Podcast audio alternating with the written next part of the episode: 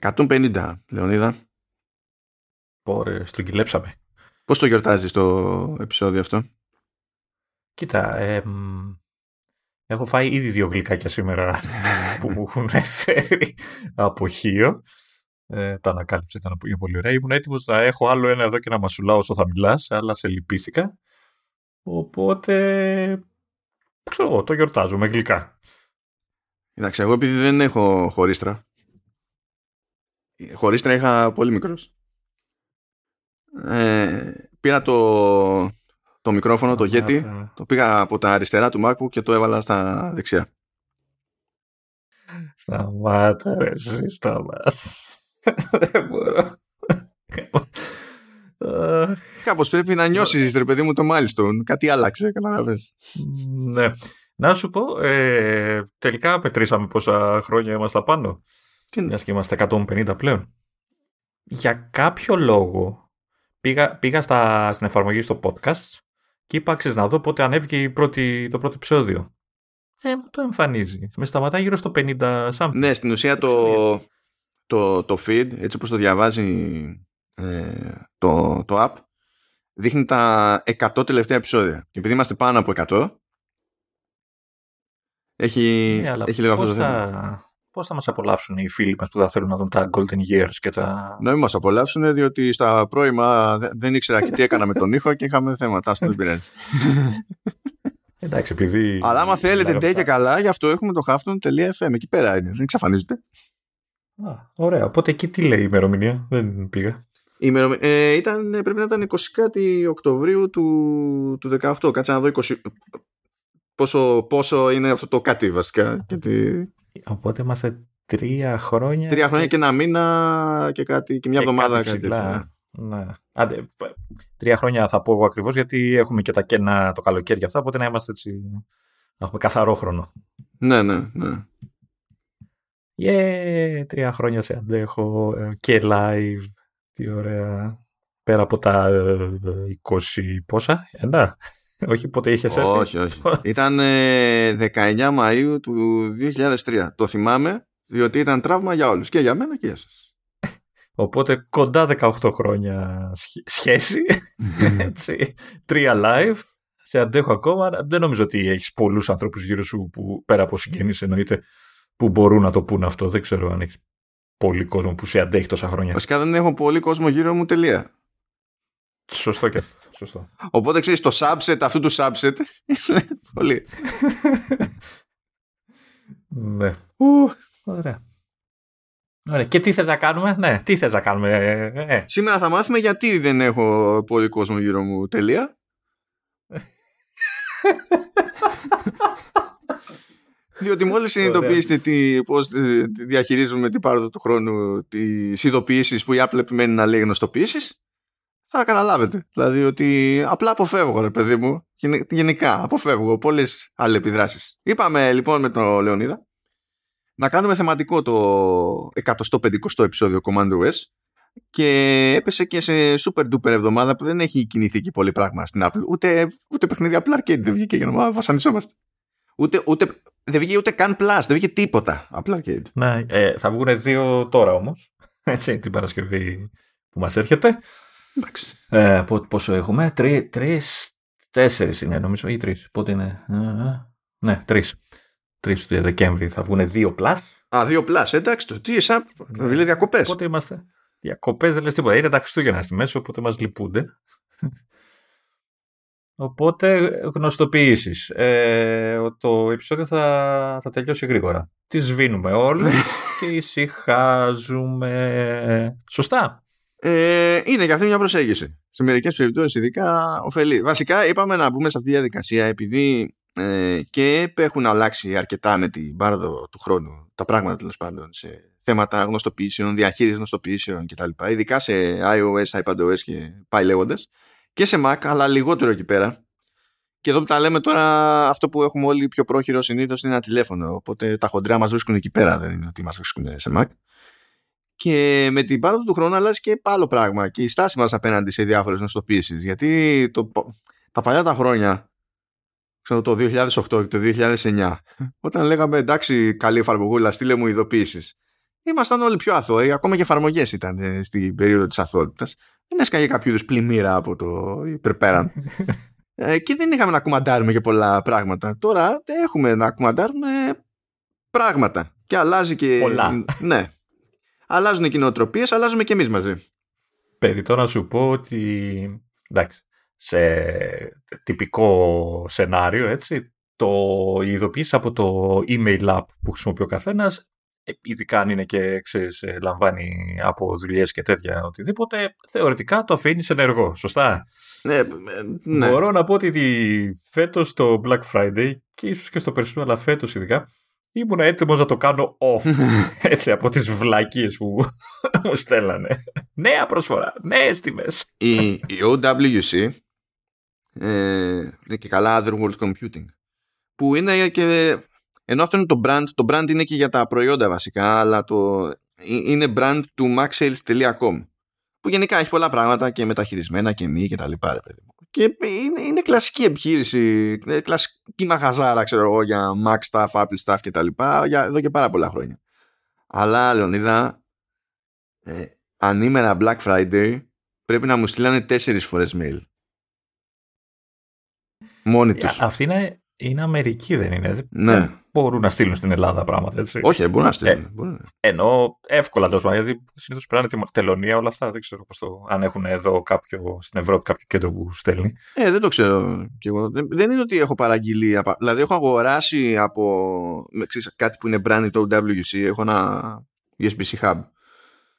Ε, γιατί αυτά τα εμπορεύονται κι άλλοι. Δεν είναι ότι τα κρατάνε για να τα πουλάνε μόνο αυτοί από το Max Sales και έχουν διάφορα ωραία προϊόντα. Έχουν μερικά από τα καλύτερα ε, jackets, θα τα πούμε τέλος πάντων, τα enclosures για εξωτερικά drives.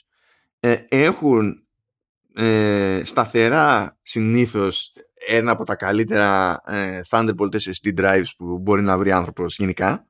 Έχουν, έχουν κάτι πραγματάκια ωραία δηλαδή ούτως ή άλλως και προϊόντικα δικά τους. Ήταν η εταιρεία που κοίταγα και εγώ όταν είχα πρώτο, τον πρώτο καιρό που είχα το laptop που ήθελα να κάνω upgrade στο, στο δίσκο γιατί είναι από τα, από τα τελευταία laptop που μπορείς να το κάνεις. Ε, εντάξει, είχα σταματήσει γιατί ήταν θεοπανάκριβα, έτσι. Ωραίες προτάσεις, αλλά αρκετά ακριβές. Και έπρεπε και να, και να ανοίξω και το μηχάνημα μόνος μου ή τέλος πάντων να συνοηθώ με κάποιο τρόπο ώστε να, να πάω σε κάποιο service και να το βάλουμε με αυτή.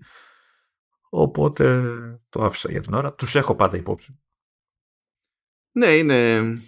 Τέλος πάντων, ακόμα και να μην τους έχει τιμήσει κανένας, να μην τους τιμήσει ποτέ κανένας τέλος πάντων, στο... στην κοινότητα γενικά, ρε παιδί μου, των Mac users είναι γνωστή ποσότητα. Στο θέσουμε έτσι. Anyway, αλλά τέσσερις τέσσερις για ε, την ίδια μέρα, ανφάνει. Ανφάνει. δηλαδή, οκ. Okay. Μια και είπες για αυτή την ιστορία. Να θυμίσω, σε αυτό που σου αρέσει, ότι έχω 16 λογαριασμούς email. ναι, ναι, ναι. ναι. Οπότε, Οπότε ναι, δεν νομίζω ότι υπάρχει κάτι που μπορεί να κάνει μια εταιρεία που πουλάει τηλέφωνα και φτιάχνει λειτουργικά συστήματα για να σώσει εσένα. Έτσι. Δηλαδή δεν υπάρχει περίπτωση να, να βρουν κάτι που να σε βολέψει. Όχι, μπορεί μόνο να μου δίνει επιλογές και να ελπίζει ότι εγώ θα βρω μια συνταγή, ρε παιδί μου, σε αυτή τη φάση. Ε, θέλω να σε ρωτήσω έτσι λίγο γενικά, ρε παιδί μου. Ε, α, αν έχεις δει γενικά τον εαυτό σου να αλλάζει στάση στη διαχείριση αυτών των πραγμάτων με τα χρόνια. Αν σου πω ότι ε, αλλάζω τώρα. Ε, με αφορμή το επεισόδιο και ξέρεις, κάνοντας την ψαχτική έτσι λίγο να κρατήσω κανένα δύο σημειωσούλες, ε, ξέρεις, διαβάζω τα sites και τα λοιπά και βλέποντας τις καινούριες λειτουργίες που βάλαν στο, στα 15 τα iOS και iPadOS και Mac Monterey, ε, άρχισα να αλλάζω τώρα κάποια πράγματα θα έλεγα να τα κρατήσω για, ξέρεις, στην αντίστοιχη ενότητα να σου πω ακριβώς. Ε, μέχρι τώρα δεν πολύ ασχολούμουν ε, γιατί η αυτόματη αντίδρασή μου όταν έβαζα κάποια εφαρμογή δεν ξέρω τι ήταν, ε, ξέρεις, off. Ειδικά όταν ξέρεις τίποτα παιχνίδια, τίποτα δευτερα, δευτεράτζε τέλος πάντων που δεν με ενδιαφέρουν. Δηλαδή πέρα από κάποιες βασικές εφαρμογές, π.χ. ημερολόγιο, email, για κάποιο λόγο κάποια social, ok, ε, τα, τα έβαζα στο off α, ε, σχεδόν αυτόματα. Πολύ σπάνια θα ξαναγύρναγα για να, για να, ξέρεις, να το ενεργοποιήσω ή να κάνω κάποια άλλη, κάποια άλλη ρύθμιση. Τώρα είπα να, να δοκιμάσω να παίξω διαφορετικά. Δεν ξέρω, εσύ πάλι τι κάνεις, αν τα έχεις και εσύ όλα κλειστά. Λοιπόν, κάτσε να σου πω. Εγώ, εγώ όταν μου ζητάει το, κάποια εφαρμογή το OK για να ε, μου στέλνει γνωστοποιήσεις, που αυτό είναι το στάνταρ. Γενικά, δεν γίνεται να μην το έχετε πάρει χαμπάρι. Κατεβάζετε μια εφαρμογή, την πρώτη φορά που ανοίγει την εφαρμογή ή τη δεύτερη κάνουν καμιά φορά και καμιά τσαχπινιά. Ε, ή στην πορεία αφού έχει ξεκινήσει η χρήση της εφαρμογής θα πεταχτεί ένα μπανεράκι και θα πει ξέρω εγώ θέλουμε να, η εφαρμογή τα δεν θέλει να στέλνει ειδοποιήσεις OK okay, ή όχι. Ε, εγώ λέω πάντα ναι. Αλλά γιατί λέω πάντα ναι; Επειδή θέλω να, να δω στην πράξη αν, αν, είναι, αν, αν το πλάνο τους είναι τέτοιος να μου σπάει τα νεύρα ναι να σου πω κάτι όμως, δεν είναι μόνο το, ο ρυθμός, εντάξει, είναι, έτσι, που στέλνω κάτι, αλλά είναι και το ότι, ξέρεις, κατεβάζεις μια εφαρμογή και εγώ τουλάχιστον έτσι λειτουργώ. Ε, ξέρω από πριν αν θα με ενδιαφέρει η, η, η όποια ειδοποίηση σκεφτούν να μου στείλουν. Δηλαδή, OK, okay, τι... Α, π.χ. ξέρω κατεβάζεις μια εφαρμογή ε, για φωτογραφία, ξέρεις, επεξεργασία. Τι ειδοποίηση μπορεί να μου στείλει που να με καίει για να πρέπει να τη δω; Τσε, τσε. Ναι, κοίτα, δεν ξέρω, επειδή εγώ δεν ξέρω, θέλω να, ε, να δω τη συμπεριφορά και επειδή μπορεί ρε παιδί μου να έχουν σκεφτεί κάτι το οποίο ενδεχομένως είναι χρήσιμο ή μπορεί η πολιτική τους να είναι πάρα πολύ ήπια, οπότε ξέρεις να μην καταλήγει να ενοχλεί. Ε, και με νοιάζει από σκάλωμα να δω ποιος το παρακάνει, διότι αυτό μου δείχνει λίγο και τι μυαλά κουβαλάει. Ναι. Εντάξει, το, το πας αλλιώς εσύ. Εγώ, ε, εγώ να σου πω, ε, επειδή με έχω πιάσει το, ε, τα τελευταία χρόνια να, να τσιτώνω. Βέβαια με ειδοποιήσεις που δεν μπορώ να κλείσω, έτσι, π.χ. email. Ε, και ξέρεις, είναι πώς είμαι σαν, τα σκυλάκια του Παυλόφ. ξέρεις, φυράει το κουδουνάκι, είναι έτοιμο να φάει, ξέρω εγώ, γιατί δεν ξέρω τι, τι, το πώς το πείραμα.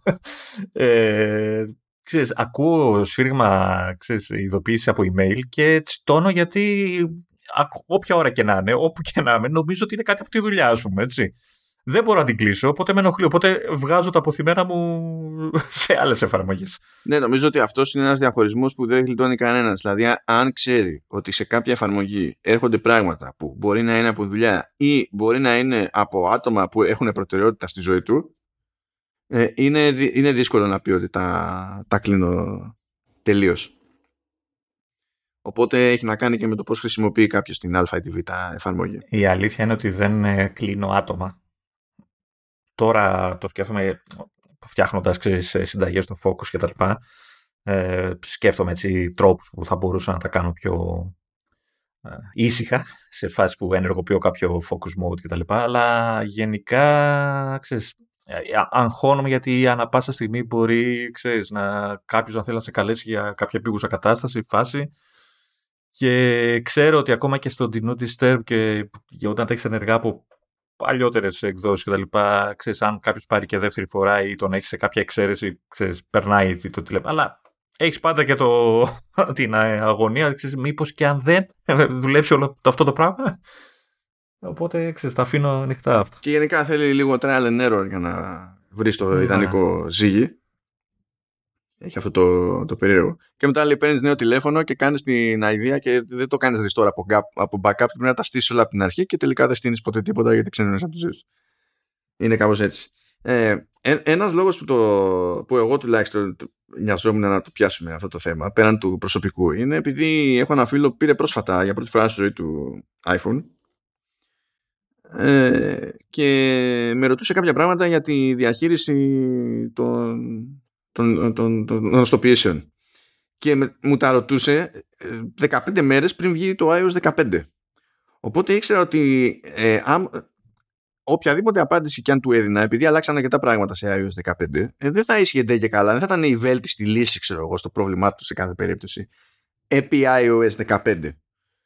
Και πιστεύω ότι όπως και αυτός, έτσι και άλλοι, πολλές φορές και εμείς οι ίδιοι, ε, βαριόμαστε κιόλας να μπούμε στη διαδικασία να δούμε τι επιλογές έχουμε για να τα μαζεύουμε και φαντάζομαι με μερίδα του κόσμου απλά να πίζει στις ειδοποιήσεις στο, στο lock screen ή notification center ή whatever ε, και απλά να κάνει swipe για να τις εξαφανίσει και τέλος. Δηλαδή είναι αυτό. Ή άλλοι που δεν τις εξαφανίζουν ποτέ, απλά τις έχουν εκεί πέρα και μαζεύονται. Μέχρι δεν ξέρω και εγώ τι ας πούμε. Κοίτα, αυτό είναι ένα ένα πραγματάκι που ήθελα να συζητήσουμε, αλλά το άφηνα για το, ξέρεις, για το κλείσιμο, ρε παιδί σαν, συμπερα, σαν συμπέρασμα. Αν θες το πιάνουμε σαν θέμα γενικότερα, το, αλλά θα προτιμούσα να το πούμε προς το τέλος, έτσι, να το κλείσουμε, έτσι, να, να, να αναρωτηθώ, να, να αναρωτηθούμε μάλλον παρέα για κάποια πράγματα. OK, okay, okay, μα λογικό είναι αυτό. Να έχουμε έτσι πιο γενική εικόνα. Οπότε, θα πάμε τώρα με μπούσουλα το iOS, παύλα iPadOS. Ε, οπότε είσαι έτοιμος, οπλισμένος, Λεωνίδα; Ναι, ναι. Βέβαια στο iPad ε, έχω τώρα τα notes. Κάτσα να τα ανοίξω στο Mac άμα είναι τα notes μου. Καλά, κάνει το κομμάτι σου, έτσι εξυπηρετήσει. Για να έχω και εκεί τις ρυθμίσεις ανοιχτές. Ωραία. Τέλεια. Α, όχι ότι έχουν μεγάλες διαφορές. Έτσι, πιο πολύ ίσως στη, στη σειρά. Αλλά από ό,τι βλέπω πάνω κάτω τα ίδια είναι. OK. Okay. Είμαστε ready to go. Να σε ρωτήσω, έχει στα τέτοιο γλώσσα συστήματος, έχεις ελληνικά; Ναι, ναι. Οπότε θα σε μεταφράζω. Και εγώ έχω, ναι, γιατί εγώ έχω αγγλικά και δεν πρόκειται να κάνω τον κόπο. Τώρα δεν υπάρχει λοιπόν. Περι, περιμένω πώς και πώς να σου πω έναν όρο. Έτσι για να. Και να ξέρετε ότι δεν έχω απλά αγγλικά από σκάλωμα πάντα. Δηλαδή, όταν έχω ένα σύστημα σε αγγλικά, το έχω σε British English. ε, και το, αλλά αναγκάζομαι να έχω US English στο, στο πληκτρολόγιο διότι για λόγους που δεν αντιλαμβάνομαι ε, είναι σε διαφορετική θέση ξέρω εγώ το παπάκι σε αγγλικό πληκτρολόγιο και τέτοια και το θεωρώ ατυχές. Πού το έχουν δηλαδή, κάτσε να δω τι πληκτρολόγιο έχω, τι, στο λάπτοπ τι έχω εγώ, το παπάκι είναι στο 2. Ναι, κάπου αλλού το έχουν. Κάτι νομίζω είναι στο W. Δεν θυμάμαι. Έχω και πολύ καιρό να το, να το τσεκάρω. Αλλά έχουν, θυμάμαι, έχουν ένα, μια τράμπα minimum η οποία με εκνευρίζει κάθε φορά. μπορώ, μπορώ να ξεφύγω λίγο από το όλο θέμα, να, να σε πάω λίγο στα πολύ παλιά, μιας σκέψη για πληκτρολόγια και διατάξεις. μπορώ να, σε, να ξεφύγω λίγο, δεν ξέρω αν μου επιτρέπεις. Για πες. από το θέμα. Ε, μιας σκέψη για αυτό ότι σε εκνευρίζει. Να σου θυμίσω λοιπόν ότι η πρώτη μου αμίγκα τόσο παλιά θα σε πάω, η Amiga 2000, ε, ερχόταν από Γερμανία, είχε έρθει μάλλον από Γερμανία, είχε γερμανικό πληκτρολόγιο, που σημαίνει ότι το Z και το Y ήταν αντίστροφα, τοποθετημένα σαν πλήκτρα physical, και είχα το αντίστροφο αυτό πληκτρολόγιο, τα πλήκτρα. Είχα key maps, δηλαδή τα, τις διατάξεις τότε, έτσι όπως τα λέγανε στην Amiga, ε, αγγλικά και ελληνικά σε πληκτρολόγιο που δεν είναι. Έτσι, ήταν τρία διαφορετικά layers που έπρεπε να θυμάσαι για να πληκτρολογήσεις σωστά σε αυτό το πληκτρολόγιο. Αυτό τώρα το πειράζουμε δύο πλήκτρα στη μέση του πουθενά, ας πούμε, με ενοχλεί απίστευτα. Διότι ακόμα και αν πει κάποιος ότι στην τάδε γλώσσα έχουμε στατιστικά και τα τάδε γράμματα, ξέρω εγώ, χρησιμοποιούνται με άλλη συχνότητα σε σχέση με την αντίστοιχη τέλος πάντων στα αγγλικά. Έτσι. Και οπότε μπορεί να έχει μια βάση δηλαδή αυτό το concept. Άρα πρέπει να είναι σε πιο το πρόχειρο σημείο και τα λοιπά. Μπορεί να έχει μια βάση. Αλλά α, δεν, για μένα δεν αξίζει τον κόπο η τριβή που δημιουργείται από αυτή την υπόθεση όταν κάποιος βρεθεί ξαφνικά σε άλλο πληκτρολόγιο QWERTY. Δηλαδή θα έπρεπε όλα τα QWERTY να είναι ίδια. Χίλιες φορές να μου πει δεν βάζω QWERTY, βάζω Dvorak. Deal with it. Να. Ε, ε, από το να πηγαίνει και να μου αλλάζει δύο πλήκτρα, οπότε πηγαίνω εγώ προσγειώνομαι σε ένα μέρος που ξέρω ότι, ότι λειτουργώ με χ τρόπο και έχω μάθει τυφλό και ξαφνικά είναι βατερλό. Όλο. Κοίτα, δεν είχα ιδιαίτερο πρόβλημα γιατί απλά αγνοούσα το, ξέρεις, την ένδειξη πάνω στο πλήκτρο και δούλευε το. Ξέρεις, με την αλλαγή των keymaps, δούλευαν το, το Y ήταν στο Z, ας πούμε. Αυτό έπρεπε να θυμάσαι. Εντάξει, όπως ε, είναι κανονικά. Και τώρα, παιδιά, αφού, το, αφού ξεκύλαμε έτσι, να σου πω που είπες ότι έπρεπε να θυμάμαι ότι είναι κάπως αλλιώς κτλ. Θέλω να σου πω ότι τις ωραίες μέρες της αιτία μου στα στρατά.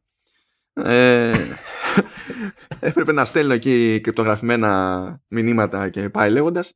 Και είχαμε ένα σύστημα εκεί που τέλος πάντων να μην σχολιάσω γενικά το σύστημα. Ε, για να φανταστείτε δεν είχε local storage. Ήταν όλα streamed από το server της ναυτικής διοίκησης. Ήταν πάρα πολύ γρήγορα τα πάντα. Τέλος πάντων. Okay. Ε, και έπρεπε να γράφω με λατινικούς χαρακτήρες αλλά σαν να έγραφα ελληνικά. Γκρίκλες. Okay. Όχι.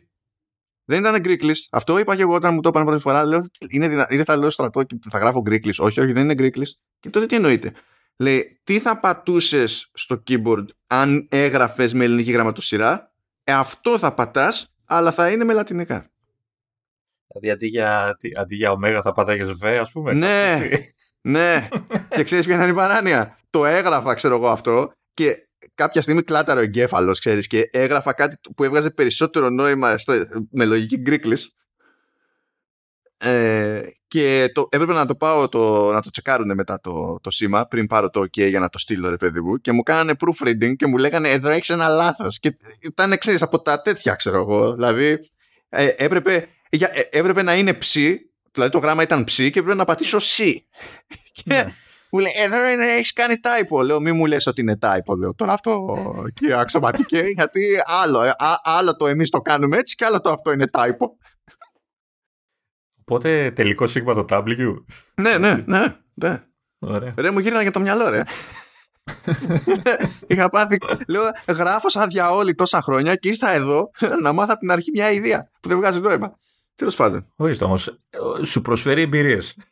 Η ζωή. ναι, φο- φοβερή εμπειρία, ναι. Τρελό εφόδιο για παρακάτω στη ζωή.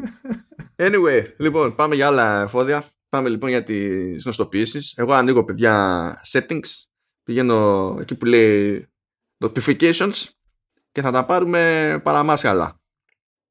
Θα γίνει χαμούλης. Οπότε ξεκινάμε με τα καινούργια, έτσι. Ε, αναγκαστικά ξεκινάμε με τα καινούργια. Γιατί η πρώτη, πρώτη, πρώτη επιλογή είναι το λεγόμενο schedule summary, το οποίο προσθέθηκε με iOS 15. Και είναι κάτι που δεν υπάρχει σαν concept σε, σε Mac. Κρίμα, κρίμα. Ναι, τουλάχιστον όχι ακόμα. Εντάξει, λογικά θα το, θα το φέρουν. Γενικά στο schedule summary το σκεπτικό είναι ότι είναι κάτι που μπορούμε να ενεργοποιήσουμε ή να απενεργοποιήσουμε γενικά και μπορεί ο ίδιος ο χρήστης να διαλέξει πόσα summaries θα του έρχονται μέσα στην ημέρα και τι ώρες θα του έρχονται. Το κανονίζει, είναι ξεκάθαρα θέμα του χρήστη αυτό. Εγώ δηλαδή έχω ένα summary 12 τη νύχτα, ένας 2 το μεσημέρι και ένας 7 το απόγευμα. 12 τη νύχτα. Ναι. Okay. καλά που δεν έχει πέντε ώρα το πρωί κανένα. Αλλά κοίτα, ε, έχει σημασία τι εφαρμογές έχω εκεί πέρα. Δηλαδή, εγώ για τα summaries και τέτοια αφήνω τα social, γιατί δεν θέλω κάθε φορά που γίνεται κάτι σε social να μου ανάβει το τηλέφωνο.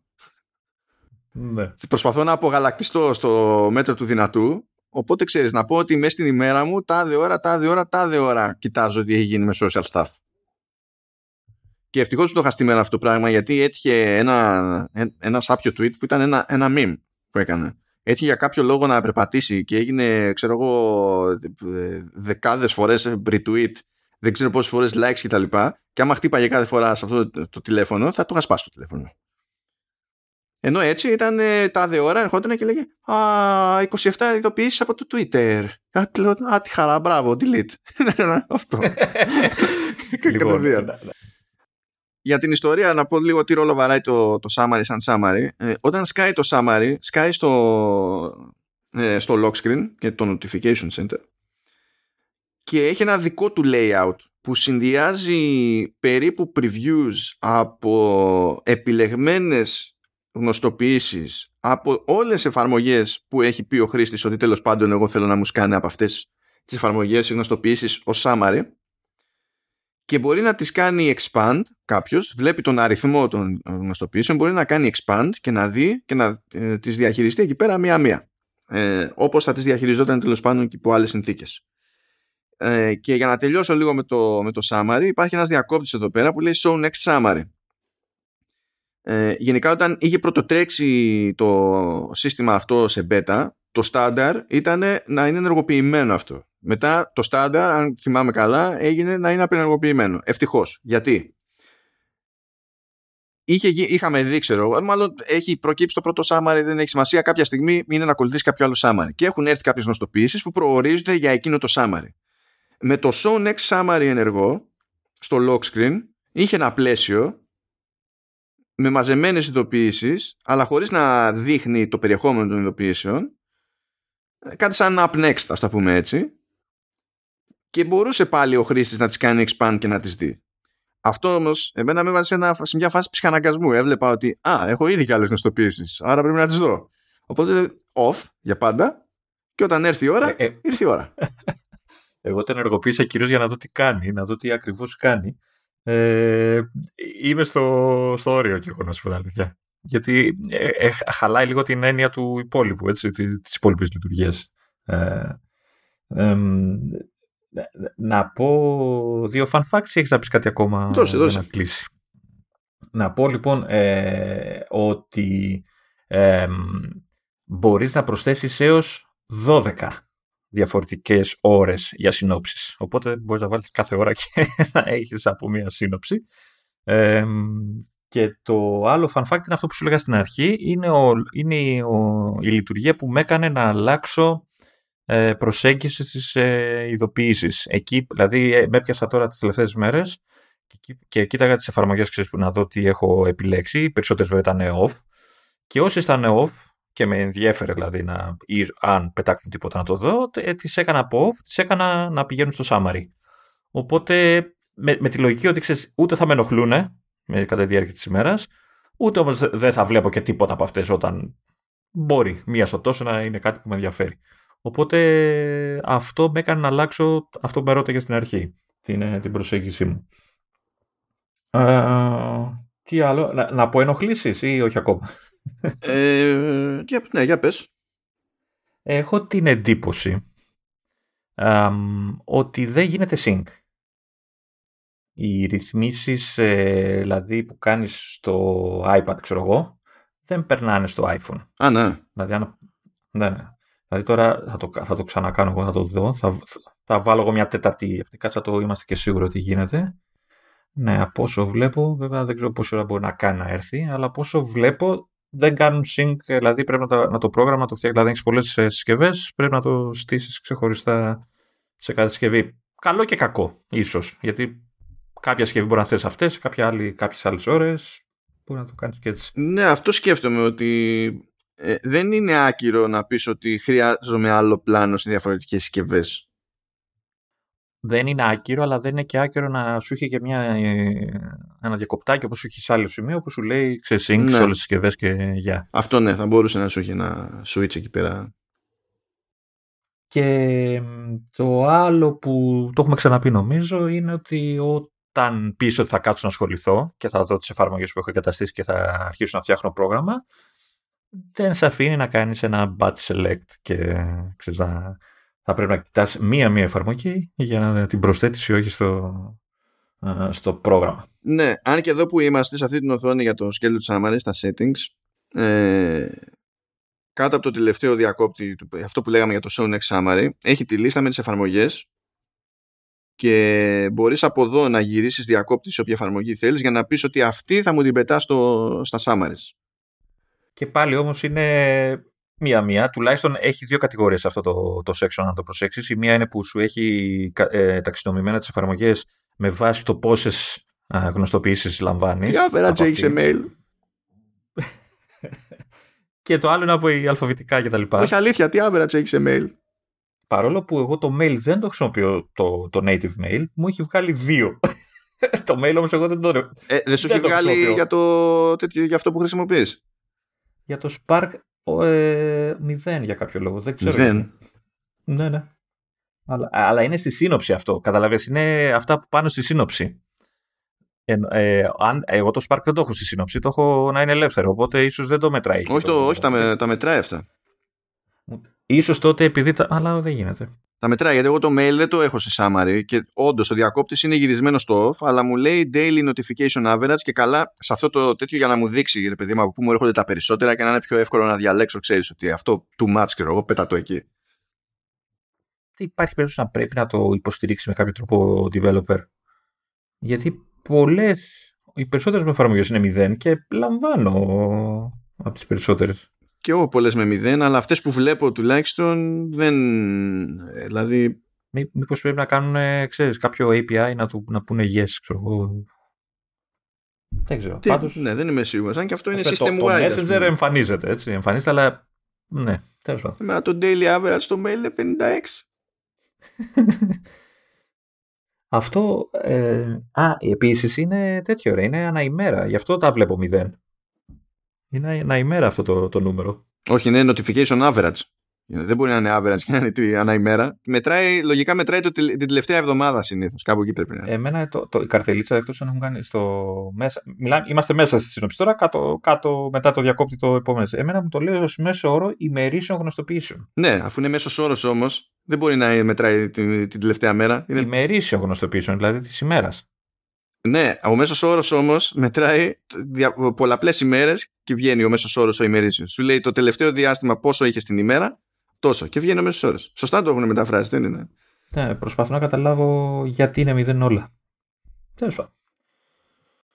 Δεν λειτουργεί. και, ναι, okay. και σταματάμε εδώ. και είχε το άλλο view που είπες που τα βγάζει αλφαβητικά άμα θέλει κάποιος να βρει κάτι συγκεκριμένο και να, για να μην το ψάχνει με τη, με τη σειρά που είναι στο πρώτο tab που πηγαίνει με average. Και πάλι εμφανίζει, πάλι εμφανίζει το average από κάτω. Πάλι δείχνει πόσες γνωστοποιήσει υποτίθεται λαμβάνεις. Ναι, αλλά η ταξινόμηση αλλάζει. Πηγαίνει αλφαβητικά για να το βρεις και καλά πιο εύκολα. Νομίζω ότι ο πιο γρήγορος τρόπος να πει κάποιος πετάω ή βγάζω μαζικά πράγματα από το skeleton summary είναι σε αυτό το view εδώ πέρα που είναι όλες οι εφαρμογές μαζεμένες και γυρίζει διακόπτη, ξεγυρίζει διακόπτη. Γιατί μπορείς να πας μετά στις ρυθμίσεις της κάθε εφαρμογής ξεχωριστά, αλλά αυτό είναι μαρτύριο. αυτό, αυτό είναι που, που λέω ότι είναι και ε, εικάζω ότι είναι και αυτό που θα περάσουν οι περισσότεροι γιατί, ξέρεις, ε, έχουν ήδη εγκαταστήσει πολλές εφαρμογές. Αν είναι να ασχοληθούν με αυτό το θέμα θα κάτσουν μία-μία να, να τη φτιάξουν τέλος πάντων. Ε, μην, το, μην, πάτε, μην πάτε έτσι όμως, πολλά περισσότερα βήματα στα settings, δεν αξίζει τον κόπο για τέτοια ιστορία, απλά έτσι ένα, ένα PSA. Ε, εγώ έχω ένα άλλο θέμα με τα summaries, ε, που και που απλά κολλάνε. Και τι εννοώ κολλάνε; Ε, δεν είναι κολλάνε, δεν λειτουργούν. Εμφανίζονται, ξέρω εγώ. Δείχνουν το περιεχόμενο που είναι να δείξουν. Και θέλω να τα κάνω dismiss με, με, με swipe. Και πάω, ε, είμαι με το δάχτυλο πάνω στο, εκεί που πρέπει, έτσι, στο πλαίσιο. Κάνω swipe. Και μου αλλάζει και μου βγάζει, μου βγάζει home screen. Ναι, πρέπει, ε, νομίζω το swipe γιατί εμένα το έκανα εγώ όταν ήταν σε, σε lock screen και με πήγαινε στην κάμερα. ναι, αντίστοιχα το ίδιο. Ναι. Από, ναι, πρέπει να το κάνεις από πιο μέσα. Όχι, δεν έχει σημασία. Δεν έχει σημασία. Δηλαδή το πήγα ακριβώς. Σου λέω, δοκίμασα. Δηλαδή πιο bullseye δεν γινόταν. Ξανά και ξανά το έχω εβδομάδες αυτό το θέμα. Όχι, ε, εγώ παρατήρησα αυτό ότι δεν κάνεις όλο το πλαίσιο swipe. Κάνεις swipe την αντίστοιχη. την εκάστοτε μάλλον γνωστοποίηση μέσα στο, στο summary. Ναι, ναι, ναι. ναι. Όχι, OK, okay, και μπορείς να κάνεις το ίδιο το summary βγάζει ένα χ που μπορείς να κάνεις dismiss όλα. Ε, αλλά εγώ σε περιπτώσεις που έχω κάνει dismiss ένα-ένα μέσα στο summary και μου έχει μείνει κάποια γνωστοποίηση, εκεί είναι που αυξάνονται οι πιθανότητες να έχεις καλώσει. Και όταν πατάω το χ για να εξαφανιστεί, δεν εξαφανίζεται. Όταν κάνω swipe, στην ουσία μου, μου, βγάζει κάμερα ή μου αλλάζει ε, home screen και συνειδητοποίησα το εξής ότι ξεκολλάει όταν μου έρθει τουλάχιστον μία νέα ειδοποίηση ακόμη οπότε το summary αυτό στο lock screen αντί να μου το έχει πάνω πάνω στα πιο φρέσκα μου τα έχει λίγο πιο κάτω στο notification center ότι και καλά είναι ειδοποίηση από πριν και τότε με αφήνει να το κάνω dismiss και swipe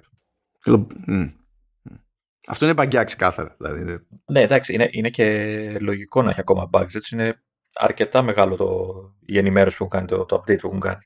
Ναι, ναι. Οπότε μέχρι να στρώσει όλο αυτό. Εντάξει. Α, να πούμε ότι τελειώσαμε με scheduled summary. Έτσι νιώθω. Ναι. Για μένα είναι ίσως από τα πιο χρήσιμα, από τις πιο χρήσιμες αλλαγές. Γιατί αρχίζει να βολεύει εμένα. Αρχίζει να με βολεύει. Να, να πούμε ότι στη, ότι εγώ ας πούμε μάλλον από τη μεριά μου δηλαδή ε, υπήρχαν πράγματα που πλέον τα επιτρέπω να έχουν notifications επειδή έχω το περιθώριο να τα πετάω σε summary ενώ πριν δεν τα επέτρεπα καν. Αυτό που σου έλεγα κι εγώ. Γιατί μου σπάγανε τα νεύρα. αυτό που σου λέω κι εγώ. Πετάω πολλά πλέον στο notification από εκεί που τα είχα off. Ναι. Ε, ένα τελευταίο που είναι στην προηγούμενη οθόνη, τη βασική για τα notifications, ε, είναι ότι ε, παρακάτω που έχει λίστα με ο, αλφαβητική λίστα με όλες τις εφαρμογές ε, θα παρατηρήσετε ότι σε κάποιες λέει immediate, σε κάποιες λέει scheduled. Και έτσι φαίνεται πάλι εδώ πέρα σε μια εφαρμογή γενικά αν την έχουμε να πετάει γνωστοποιήσεις άμεσα όταν σκάνε δηλαδή ή αν είναι σε, σε summary. Αλλά θα φτάσουμε εκεί πέρα γιατί εκεί έχουμε περισσότερες επιλογές έτσι κι αλλιώς. Τώρα, ένα από τα αγαπημένα μου είναι το επόμενο. Προεπισκόψη, το preview. Show previews. Ναι.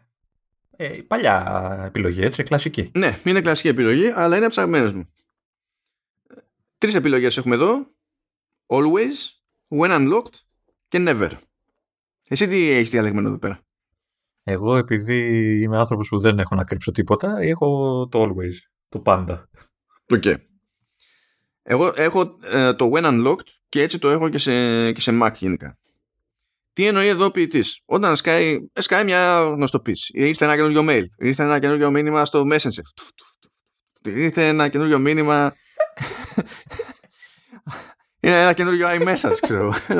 κάτι πιο χρήσιμο.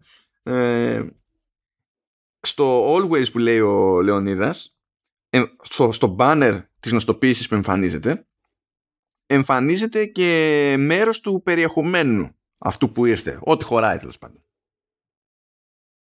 Προφανώς στο, στο off δεν εμφανίζεται τίποτα. Υπάρχει μόνο το μπανεράκι που δείχνει ότι ήρθε κάποια γνωστοποίηση και ότι ήρθε, είναι από την τάδε εφαρμογή. Στο When Unlocked όμως ε, συμβαίνει το εξής. Αν έχουμε τη, ξεκλείδωτη τη, τη συσκευή μπροστά μας τέλος πάντων και έρθει και σκάσει το, το μπανεράκι, τότε δείχνει με τη μία το, αυτό που βλέπει και ο Λεωνίδας. Δηλαδή μέρος του περιεχομένου. Αν όμως το έχουμε κλειδωμένο το, το τηλέφωνο, βλέπουμε αυτό που βλέπει κάποιος όταν το έχει στο off. Αλλά έτσι και έχουμε τηλέφωνο με Touch ID ή τέλος πάντων συσκευή με Touch ID και σηκώσουμε το τηλέφωνο επειδή είναι στημένα τα, ειδικά τα iPhone να κάνουν wake με το που τα σηκώνεις. Εννοείς με Face ID, όχι Touch ID. Όχι και με Touch ID, αυτό θα πω. Τώρα θα πω Touch ID και θα πούμε και Face ID. Okay, okay. Όλα τα τηλέφωνα ε, των τελευταίων ετών από iPhone με το που πας και τα σηκώνεις, κάνουν wake, ανάβει η οθόνη ας πούμε και περιμένουν κάποιο είδους interaction.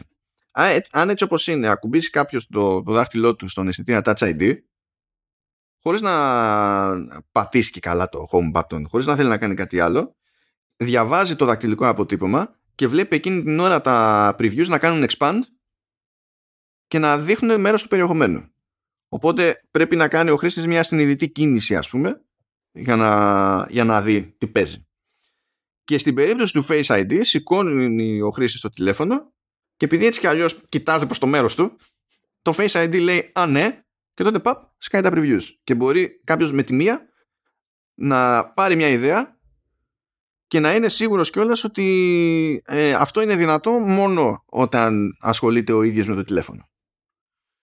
Και ένα από τα αγαπημένα μου σε αυτή τη φάση στην πράξη είναι ειδικά αν έχει κάποιος κάνει δουλειά, ξέρω εγώ, και έχει το τηλέφωνο δίπλα. Και έχει το τηλέφωνο δίπλα όρθιο, ξέρω, σε κάποιον σταντάκι και τα λοιπά. Σκάει κάτι στο τηλέφωνο. Γυρνάς προς τα εκεί, κοιτάς λίγο και με Face ID έχει πάρει χαμπάρι, κάνει expand, βλέπεις το preview, λες, Α, OK, later, άστο για μετά, γυρνάς, κάνεις δουλειά σου. Και μετά ξανακλειδώνει το τηλέφωνο. Ε, ναι. OK. Okay. Καταλαβαίνω τη λογική. Ε, ίσως από τους λίγους που έχω κλειστεί την επιλογή για σήκωμα για ενεργοποίηση no, στο τηλέφωνο. Γιατί με αγχώνει. Φοβάμαι ότι καίει πολύ μπαταρία, γιατί θα το ξέρεις, σηκώνει, ανάβει, σηκώνει, ανάβει. Ε, και ε, το πάντα, ε, ε, ε, οκ, ε, okay, χάνει σε φάση απόρρητο, έτσι βλέπει ο καθένας, όποιος περνάει τέλος πάντων την ώρα που σκάει ειδοποίηση, βλέπει το, την ειδοποίηση το τι σου στέλνει κάποιος. Λεωνίδας, αλλά... Λεωνίδας ανησυχεί περισσότερο για την αυτονομία της μπαταρίας παρά για τα προσωπικά του δεδομένα. Ε, δεν, δεν, σου είπα, δεν έχω κάτι να κρύψω, οπότε δεν με απασχολεί. Θα πεις τα, τα προσωπικά μου δεδομένα δεν καίνε ρεύμα, ορίστε. Αλλά ρε φίλε, θα, μου στέλνει ένα, μου έρχεται ένα μήνυμα. Κάνει blip. Συνήθως με το που κάνει το blip, έχω γυρίσει να το κοιτάξω. Έτσι. Δεν θα, ε, πολύ σπάνια θα το αφήσω, θα το δω πιο μετά, ας πούμε. Έτσι. Οπότε, αν το έχω όπως το έχεις εσύ, χρειάζομαι παραπάνω κινήσεις για να δω στα γρήγορα τι μου ήρθε. Ε, ναι, δεδομένου ότι είσαι και με Touch ID, ενώ άμα ήσουν με Face ID, θα ήταν... Με Face ID το έχω πει όταν με το καλό αποκτήσω συσκευή με Face ID, θα, εννοείται ότι το, το σήκωμα για ενεργοποίηση θα, ενεργο, θα ενεργοποιηθεί όντως και από μένα. Αλλά... Εκεί δεν χρειάζεται τις περισσότερες φορές, ξέρεις, αν είναι κάτι mm. που δεν είναι σε summary και σκάει εκείνη την ώρα με τη μία, ανάβει η οθόνη έτσι κι αλλιώς, γυρνάς, ρίχνεις μια ματιά, ξέρω εγώ, ξεκλειδώνει, παπ, δείχνει το preview, τέλος. Ναι. Πάλι. Όχι, αλλά σου λέω, τις περισσότερες φορές η αντίδρασή μου είναι σχετικά άμεση, οπότε ξέρεις, με το πανάβιο οθόνη με την ειδοποίηση ε, την έχω δει κιόλας. Έχω δει. Ε, δεν θυμάμαι όταν είναι ε, κλειστό ποτέ που λέμε ή, ξε, ή όταν είναι ξεκλείδω και έρχεται, έρθει η ειδοποίηση, αυτό που εμφανίζει. Π.χ. σου έρχεται ένα iMessage, έτσι, σου εμφανίζει ποιος σου το έστειλε. Ή απλά σου λέει ότι ήρθε ένα iMessage. Όταν το έχεις στο off. Ή στο, όταν είναι ξεκλείδωτο, στις δύο άλλες επιλογές. Γιατί εγώ όταν, επειδή το έχω στο πάντα, μου δείχνει ξέρεις, iMessage, ο τάδε και λίγο από το μήνυμα. Ναι. Ε, όταν είναι πιο κλειδωμένο. Τι εμφανίζει ακριβώς, εμφανί... ε, γιατί νομίζω ότι εμφανίζει μόνο ότι σου ήρθε μια ειδοποίηση από το iMessage, ξέρω εγώ. Δεν σου εμφανίζει ούτε ποιος, ούτε τι. Κοίτα, έτσι όπως το βλέπω εγώ τώρα, τώρα σε mail, ας πούμε, μου δείχνει από που έχει έρθει. Φροντίζω να μην, δηλαδή το. Έχω βάλει δάχτυλο στο... στην κάμερα πάνω. Ε, για να μην μπορεί να μου βγάλει previews του παιδί μου, να μην μπορεί να με αναγνωρίσει. Και βλέπω ότι στα mail δείχνει ποιος είναι ο αποστολέας. Ε, στο τηλέφωνο που έχω δύο κλήσεις επειδή είναι δύο και τις έχει κάνει stack απλά μου δείχνει εφαρμογή λέει phone. Και two notifications ξέρω εγώ. Depends depends. Αλλά σίγουρα δεν δείχνει περιεχόμενο. Γράφει ξέρω εγώ mail message. Ε, γράφει text message αυτό γιατί έχω την ότι δεν λέει ούτε τον ε, αποστολέα στα μηνύματα τουλάχιστον και αυτό για μένα είναι μείον γιατί ξέρεις άμα δεις και ποιος το στέλνει μπορεί εκείνη τη στιγμή να πεις ότι από αυτόν περιμένω κάτι, ξέρω εγώ. Και το βλέπω, αλλά. Κοίτα, σε ένα μήνυμα που μου είχε έρθει που είναι από νούμερο που δεν ξέρω, μου γράφει το νούμερο. θα σου στείλω εγώ κάτι τώρα. ε, ε, δεν ξέρω αν δεν θα ακουστεί το blip blip. Ελπίζω. Όχι, όχι. Και οπότε δες την ειδοποίηση να μου πεις πώς εμφανίζεται. Είναι ένα live podcast, έτσι. για να δω. Τώρα μου το βγάζει και στο Wild ε, Do Not Disturb, που είναι και αυτό ένα τέτοιο. Οπότε δεν μπορώ καν να το κάνω expand. Ωραία. Οπότε ναι, και μόλις ε, πάω να το κάνω expand, μου ζητάει Face ID, οπότε τότε μου βγάζει και το preview. Ναι, εντάξει. Απέτυχε το τεστ. θα ζήσουμε, θα ζήσουμε. Ε, αλλά ναι, Τώρα κοίτα, με αυτό που λες βασικά, ότι ξέρεις έτσι κι αλλιώς άμα δεις ότι κάτι σκάει θα γυρίσεις να το δεις, οπότε no point κτλ. Ε, εντάξει, δεν ξέρω σε τι φάση είσαι, δεν ξέρω πόσο σε επιβαρύνει το τσεκάρισμα των στοπίσεων σε ημερήσια βάση, από όποιες μεριές και από όποιες εφαρμογές κι αν είναι. Αλλά ξέρεις, επειδή όλοι κάπως έτσι είμαστε σε κάποιο βαθμό, νομίζω ότι είναι μια τάση που να, με όλες αυτές τις ιστορίες έχουμε μερικά εργαλεία παραπάνω για να την καταπολεμήσουμε. Θε, νομίζω ότι έχουμε συλλογικά αλλάγη, ε, ανάγκη από κάτι λιγότερο σε αυτό το πλαίσιο. Ξέρεις, να, μην, να μην αυτονόμαστε με τη μία πάπα. Αλλά αυτό είναι ξανά τον καθένα τώρα, εντάξει. Ναι, γιατί εγώ δεν λαμβάνω, είμαι σίγουρος ότι δεν λαμβάνω τις ειδοποιήσεις που λαμβάνεις εσύ, έτσι, ειδικά από τα χίλια mail που έχεις. Ε, είναι πολύ πιο περιορισμένα τα πράγματα. Σου λέω, έχω κλείσει και τα περισσότερα. Τώρα με, το, με τη σύνοψη ε, έστειλα και τα social να έρχονται. Είχα δύο συνόψεις, έβαλα και μια τρίτη έτσι για το καλό να υπάρχει. Ε, οπότε, ναι, σου λέω μόνο το mail με ενοχλεί ώρες-ώρες. Ειδικά προς το βράδυ που για κάποιο λόγο όλη εκείνη την ώρα στέλνουν newsletters, δεν ξέρω γιατί. Έτσι. Α, ε, α αυτό το, το ξέρω. Ξέρω να σου πω και τι ώρες. δεν ξέρω. Λοιπόν, είναι 4 το απόγευμα και 5 το απόγευμα και απόνερα 6 το απόγευμα συνήθως είναι η χειρότερη φάση της ημέρας. Και δεν είναι τυχαίο το 4 και το 5, γιατί είναι φάση. Έχει ξυπνήσει η Ανατολική Ακτή στις Ηνωμένες Πολιτείες. Είναι στον καφέ, είναι σε κάτι, υπάρχει ελπίδα. Στην Ευρώπη δεν έχουν σχολάσει ακόμη. Και η Ασία δεν πειράζει γιατί και αυτοί μας έχουν γραμμένους. Και στέλνουν τότε όλοι. Όχι, έχω και πιο αργά. Έχω. Νομίζω το Humble Bundle στέλνει πολύ αργά. Και μάλιστα ε, πολλές φορές, επειδή στέλνει γύρω στις, ε, νομίζω, 11-11 και, που είναι μια χρυσή ώρα για μένα μέσα στην ημέρα, είναι η ώρα που κοιμάμαι χωρίς να κοιμάμαι. Έτσι. Ε, γιατί ποτέ δεν κοιμάμαι εκείνη ώρα, αλλά εκείνη την ώρα πάντα με πιάνει η πνηλία μπροστά στην τηλεόραση και τα λοιπά. Ε, και πολλές φορές, ε, ε, όπως είμαι στον καναπέ, άραχτος και τα λοιπά, ε, παίζει να έχω το χέρι το αριστερό κοντά στο κεφάλι μου, ρε παιδί μου. Ξέρω, κάθομαι κάπως έτσι και το έχω κοντά στο αυτί μου το χέρι μου. Το οποίο αριστερό χέρι, να σου θυμίσω ότι έχει το ρολόι. Το οποίο μόλις πάρει ειδοποίηση, σφυράει μέσα στο αυτί μου. και αυτό με ενοχλεί λιγάκι. ε, αυτό κάτι πρέπει να κάνεις γι' αυτό μάλλον. Ε, δεν μπορώ να θα κλείσω τα email. Αυτό λέμε ότι δεν γίνεται. Τέλος πάντων. Ε, έχει, κάτι στο WatchOS έχουν κάνει καμιά μόντα. Όχι, ε. Δεν έχουν. Από όσο έχω δει δεν έχει συνόψεις. Δεν έχω δει κιόλας. Ωραία. Αν δεν είναι παράληψη ουσίας.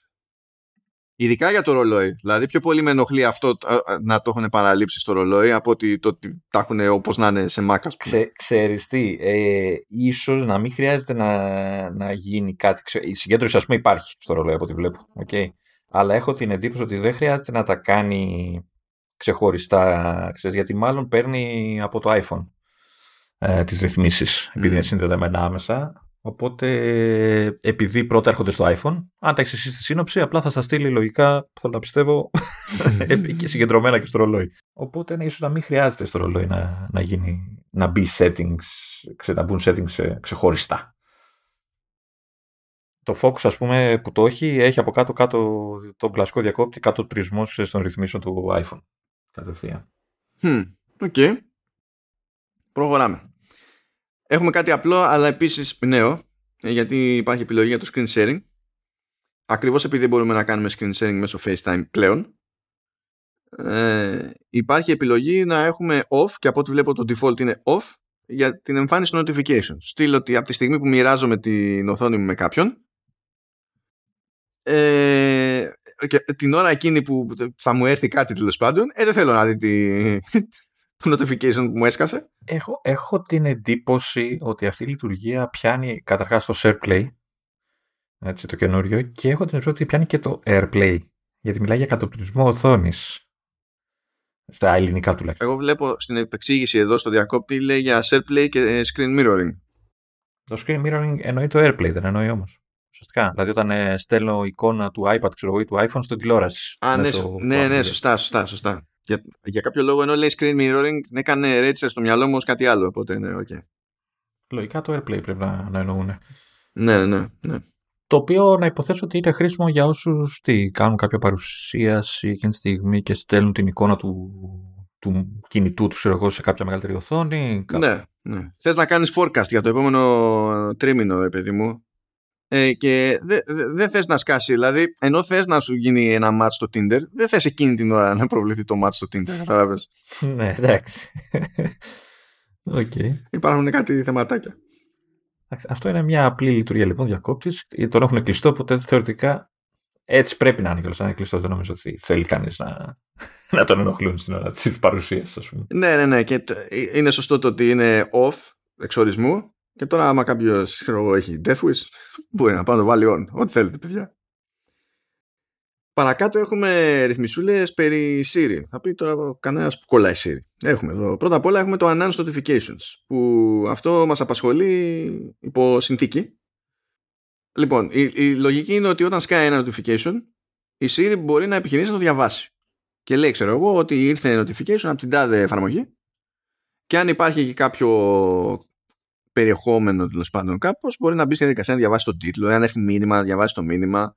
Ε, ή αν έρθει μήνυμα στα ελληνικά να πει ε, η τάδε εφαρμογή έστειλε ένα notification that I can't read. Ευχαριστώ, Siri. Ε, ερώτηση. Αυτή η επιλογή πού ακριβώς εμφανίζεται, γιατί έχω μια μικρή υποψία. Και τι εννοείς, ποια, ποια πολλέ. Στο, για τη Siri που λες. Αυτό για το announcement. Ναι, εκεί πέρα που είμαστε στο, στο κεντρικό, στο, στη σελίδα για τα notifications γενικά, κάτω από εκεί που κοιτάζαμε για screen sharing, έχει Siri και λέει announce notifications. Περίμενε. Έχει, ε, εγώ στο, στην ενότητα Siri έχω μία επιλογή που με πάει μέσα για να διαλέξω εφαρμογές. Διάφορες. Έχω την εντύπωση ότι αυτή η επιλογή είναι για. Τι λέει αυτή, suggestions; Αυτό λέει. Ναι, είναι προτάσεις Α, εντάξει. Εγώ λοιπόν έχω δύο. Το ένα λέει announce notifications και το άλλο λέει series suggestions. Οπότε έχω μία παραπάνω. Ναι, είναι η υποψία μου ότι είναι από κάποια μοντέλα και, και πάνω αυτό το πράγμα. Ή δεν ξέρω, ε, ε, έχεις συνδεδεμένα τώρα τα ακουστικά σου; Μήπως είναι τον AirPods. Όχι. Και είναι λογικό αυτό, να μην παίζει ρόλο αυτό, γιατί μέσα σε αυτό το μενού υπάρχει ένας κεντρικός διακόπτης για να πεις on-off το announce notifications. Και από κάτω έχει άλλο διακόπτη για να το περιορίσεις να, το, να κάνει announce μόνο όταν είσαι με ακουστικά. Και όταν είσαι με συμβατά ακουστικά. Κυρίως AirPods και τέτοια πράγματα. Έτσι. Πάντως, πάντως νομίζω, δηλαδή στο δικό μου το 8 δεν παίζει αυτή η λειτουργία, δεν την εμφανίζει, οπότε μάλλον είναι από... Ή, δεν ξέρω, ε, να είναι μόνο σε όσα έχουν Face ID, δεν ξέρω. Ή από το ξέρω, 12 και μετά, το 11 και μετά. Ίσως να φαντάζομαι θα έχει να κάνει περισσότερο με το, με το chipset παρά με το, τέτοιο, με το Face ID. Ε, οπότε εδώ, ακριβώς επειδή δεν υπάρχει διακόπτη για headphones, αυτό σημαίνει ότι η λειτουργία αυτή μπορεί να τρέξει ε, για να τρέχει γενικά. Οπότε ε, όταν σκάει από κάπου τέλος πάντων ειδοποίηση, ακόμα και χωρίς ακουστικά, να αρχίζει να λέει το τηλέφωνο μόνο του. Ναι, αλλά σε τι γλώσσα τα λέει; Γιατί άμα το έχεις στα ελληνικά δεν νομίζω Όχι. να ακούσεις τι λέει. Όχι, εκεί έτσι κι αλλιώς μιλάμε για τη Siri. Πρέπει να έχεις ενεργοποιήσει τη Siri. Δεν έχεις ε, γλώσσα, δηλαδή δεν υπάρχει εκεί σαν επιλογή γλώσσα στα ελληνικά, οπότε χαίρομαι πολύ. Αναγκαστικά. Περίμενε, γιατί έχω κι άλλη μια υποψία. Τι ότι έχεις βγάλει off τη Siri; Όχι. Αλλά επειδή έχω ελληνικά, το κλείνει σαν λειτουργία επειδή είναι Siri. Α, ναι, θα μπορούσε να είναι και αυτό. Ναι. Βέβαια έκανα τη βλακιά τώρα και έκανα αλλαγή στη γλώσσα από το iPad που είναι πιο αργό από το iPhone. πετάμε, πετάμε, έγινε. Σταμάτα. Ορίστε. Γκρίνια. Είπαμε, είναι ένα live επεισόδιο. Όχι series suggestions έχει μόνο. Και άλλα notification. Με το chipset. Πρέπει να έχει να κάνει με το, με το chipset. Γιατί αυτό τρέχει στο background, ας πούμε, και θα έχει να κάνει με power management και τέτοιες ideas ή με neural engine και whatever. Φαντάζομαι. Πάντως, άξιζε να δοκιμάσω τη, τη φάση. Τώρα το λογικό για τον περισσότερο κόσμο είναι να σκάνε αυτά τα announcements ε, όταν είναι με ακουστικά. Γιατί κάθε τόσο να πετάγει το τηλέφωνο και να λέει «Ω, ήρθε ένα μήνυμα τον τάδε» και λέει το τάδε, είναι λίγο σπαστικό. όταν είναι έτσι. Ε, φαντάζομαι επίσης ότι το λογικότερο για όλους είναι όλο αυτό να είναι ενεργό για υποσύνολο εφαρμογών. Δεν έχει νόημα να είναι σε όλες, γιατί δεν θα το βουλώνει ποτέ το τηλέφωνο με ακουστικά ή χωρί. Όπως αντιλαμβάνεστε, γι' αυτό υπάρχει μια λίστα με όλες τι εφαρμογές από κάτω μπορούμε να πάμε και να κάνουμε off-on. Τώρα, γιατί ε, αυτό το off-on δεν το έχει εκεί με τη μία ως διακόπτη. Αλλά πρέπει να πατήσω την εφαρμογή για να φτάσω στο διακόπτη. Δεν το καταλαβαίνω. Ενώ πριν, ας πούμε, που κοιτάζαμε ε, για, τα, ε, για το schedule summary και τα λοιπά, είχες ένα διακόπτη για να το πεις. Μέσα, έξω. Εδώ, όχι. Πρέπει να πας πιο βαθιά μες στο μενού. Δεν το καταλαβαίνω αυτό το πράγμα. Θεωρώ αποτυχία. Εκεί υπάρχει και ένας άλλος διακόπτης τέλος πάντων στις γενικές ρυθμίσεις για τα notification announcements που λέει reply without confirmation. Ε, και λέει ρε παιδί μου ότι σε περιπτώσεις που έχουμε να κάνουμε μια εφαρμογή που στέλ, δηλαδή να έχετε ένα μήνυμα και η εφαρμογή αυτή σου δίνει το περιθώριο να, να απαντήσεις μέσω, μέσω Siri. Το τυπικό είναι να υπαγορεύσει εσύ την απάντηση και μετά η Siri να πει ότι να πει αυτό που άκουσε και σου λέει να το στείλω. Και λες ναι, όχι. Αν γυρίσουμε αυτό το διακόπτη ε, και πούμε reply without confirmation, τότε πιάνει αυτό που θα πεις. Τώρα καταλαβαίνετε, πολλά πράγματα μπορούν να πάνε στραβά στη διαδικασία, αλλά τέλος πάντων, λέμε το μηχανικό της υπόθεσης. Κοίτα, αν ε, θεωρήσουμε δεδομένο ότι όλο και κάποιος έχει στείλει μήνυμα με auto-correction λάθος, καταλαβαίνετε ότι η Siri είναι ακόμα χειρότερη και τότε χωρίς να πει, ε, χωρίς να το διαβάσει πάλι για να σιγουρευτούμε ξέρεις, για το τι κατάλαβε και τι έγραψε, το στέλνει κατευθείαν. Αυτό τώρα αν ήμασταν σε μια χώρα με γλώσσα που υποστηριζόταν στα σοβαρά από Siri και είχε αρκετά μικρά περιθώρια λάθος σε ίδιες περιπτώσεις και να μην ξεχνάμε και τις λοιπές συνθήκες. Ε, καλή φάση όταν είμαστε με ακουστικά και με AirPods ας πούμε και μπορούμε κατευθείαν χωρίς να πιάσουμε το τηλέφωνο να υπαγορεύσουμε μια απάντηση και να τη στείλουμε αλλά αυτά είναι καλά σε σχετικά ελεγχόμενο περιβάλλον που την παλεύουν ας πούμε τα μικρόφωνα των ακουστικών. Γιατί μόλις βγείτε σε δρόμο ξέρω εγώ που έχει πολύ φασαρία δεν την παλεύουν κάστανο και ε, θα είναι, ε, είναι σαν κουφί ξαφνικά η Siri. Δεν έχει σημασία. Πρέπει να ουλιάζεται για να πάρει χαμπάρι ας πούμε. οπότε ναι no point. Και από κάτω είπαμε η λίστα με το on-off που έχει ένα βήμα παραπάνω από όσο θα έπρεπε να έχει. Και τώρα πάμε στα Siri Suggestions αυτό δεν έχω καταλάβει ακριβώς τι εννοεί ο ποιητής, τι, τι ακριβώς προτείνει η Siri. Έχει, έχει μια εξήγηση από κάτω, αλλά δεν την καταλαβαίνω ακριβώ. Πρώτα απ' όλα το έχεις ενεργό. Για ε, το έχω ενεργό, ναι. Ωραία.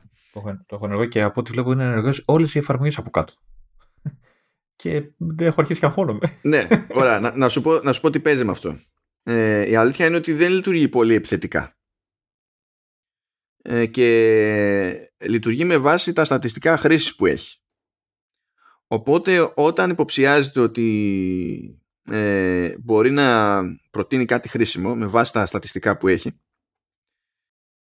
ε, πετάει, μπορεί να πετάξει α, ε, σου προτείνω να χρησιμοποιήσει αυτό το shortcut γιατί έχει πάρει χαμπάρι ότι συγκεκριμένες μέρες και ώρες τέλος πάντων συνήθως χρησιμοποιήσει αυτό το shortcut αυτό το βγάζει σαν banner όμως το οποίο τεχνικώς είναι notification Γι' αυτό υπάρχει εδώ αυτή η ρύθμιση, ενώ είναι η λειτουργία της Siri και δεν μιλάμε για πραγματικά notifications σε αυτή την περίπτωση. Δεν είναι κάτι ήρθε. Ή αντίστοιχα, ας πούμε, αυτό που μου έχει τύχει, αν και δεν, αυτό θα προτιμούσα να μου τυχαίνει συχνά, αλλά δεν τυχαίνει συχνά, έχει γίνει όμως. Ε, όταν σκάω στο γυμναστήριο και έχει πάρει χαμπάρι ότι είναι γυμναστήριο, ε, επειδή ξέρει ότι έχω το πρόγραμμά μου σε ένα note ας πούμε και βλέπει ότι, καλά δεν ξέρει ότι έχω το πρόγραμμά μου σε ένα note, βλέπει όμως ότι συνήθως στο γυμναστήριο ανοίγω συχνά ένα συγκεκριμένο note. Ε, μου έχει πετάξει ρε παιδί μου ειδοποίηση, του στείλει άνοιξε αυτό το note. Συγγνώμη, συγγνώμη, συγγνώμη. συγγνώμη. Είσαι, είσαι ο ένας και μοναδικός άνθρωπος που κοιτάει τις ασκήσεις του από το note του τηλεφώνου. Ναι.